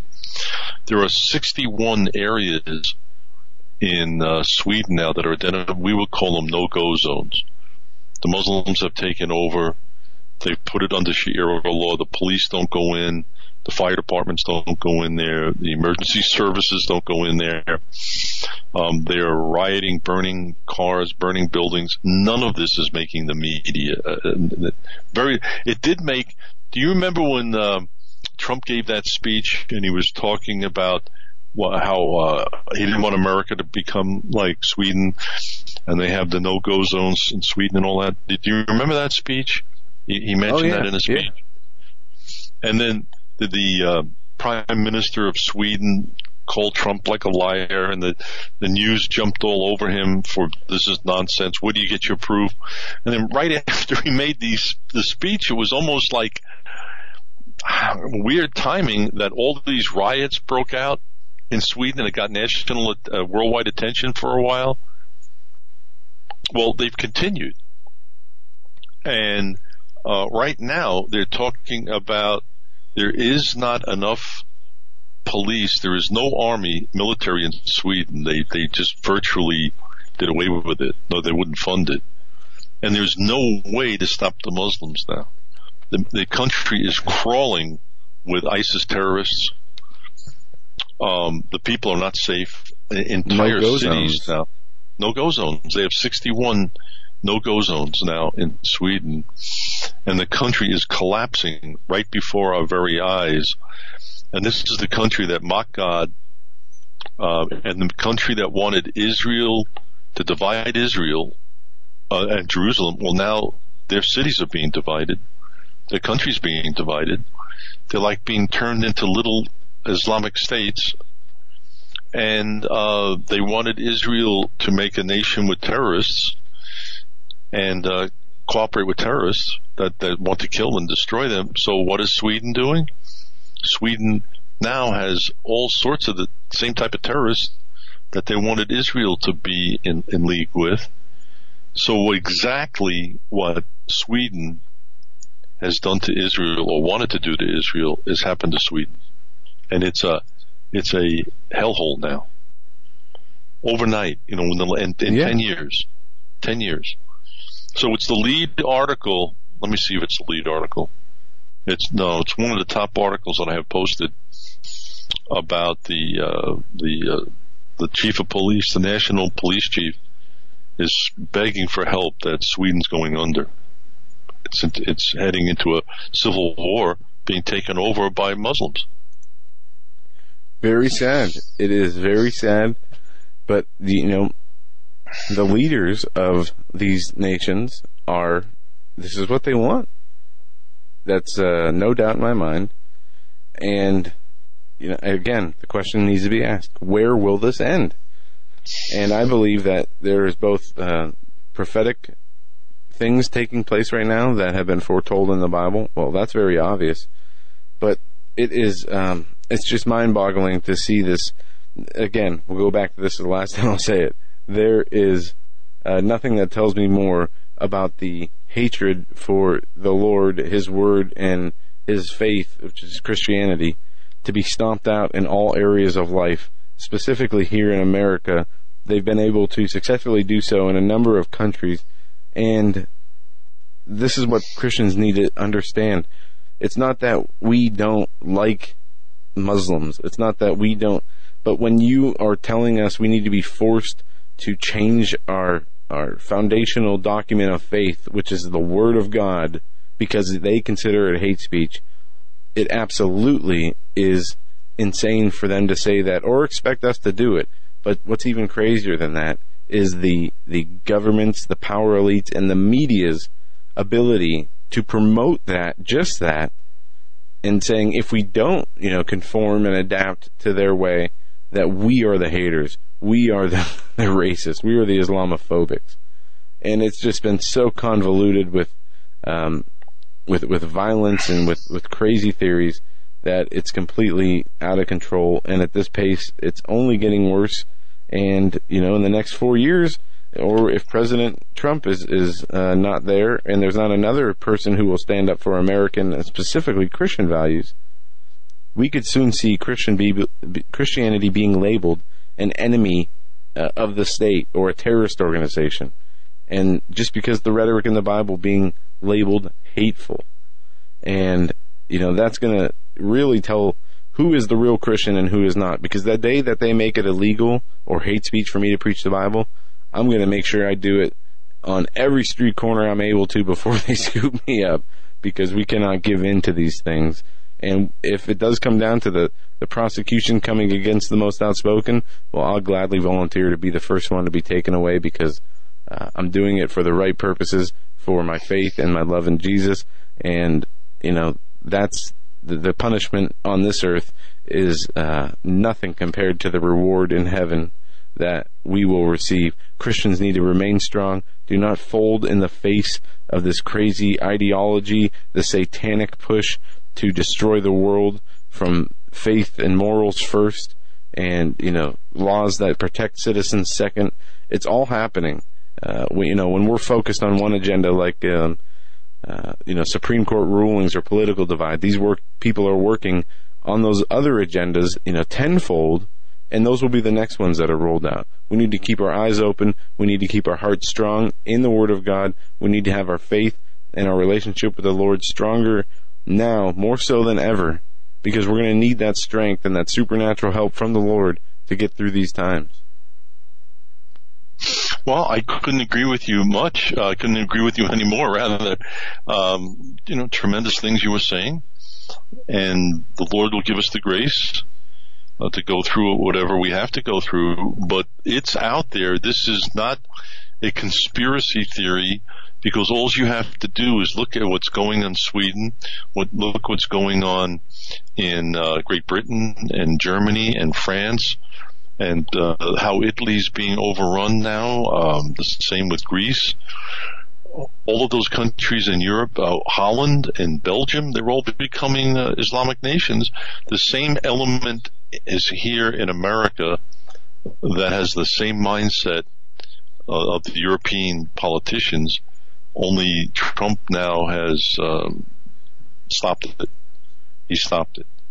Uh, we have a reprieve, and when Yes, the nations turn, when the nations turn from God, and I've said this in many of my writings, that one of the punishments is he sends Islam, because you mentioned it earlier. I believe you did mention it. North Africa into the Middle East, up into Turkey and all were Christian countries in 16 and 600. And then Mohammed came and by 700 they were all Islamic nations. Christianity was gone.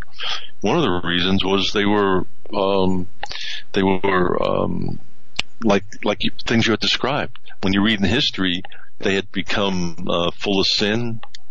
Uh, they weren't really um, sincere with the Lord. A, lot of them, the cultures were like that. And Islam came and, and took that all away to live this day. Yeah. So John, we, we see are, um, we see in in Europe. minute. Oops. Okay. Yeah. Okay. this interview went Sorry. so fast, and I was, uh, I love this topic, and I love getting into this, and I need to sit down and, study a lot more. There's so much in the Bible that deals both in the Old Testament and the New Testament with the not only the historical aspects of the Christian faith, even though it might not, it wasn't called the Christian faith before uh, uh, Jesus was crucif- crucified, but uh, there's so much there in that in that book, the Bible, the Word of God, that not only teaches us what to look out for, how to prepare for it, but the reasons and the necessity for our faith to be so strong, because we're going to need to be so strong when we're combating these enemies of darkness. And this needs to be our first and foremost uh, agenda and priority. John McTernan, thank you so much for joining us. We've reached the end of the program. Hope to have you back soon. Okay. Listen. God bless you and all your listeners. God bless you too, John. Have a great night. Folks, we'll be back tomorrow. God bless.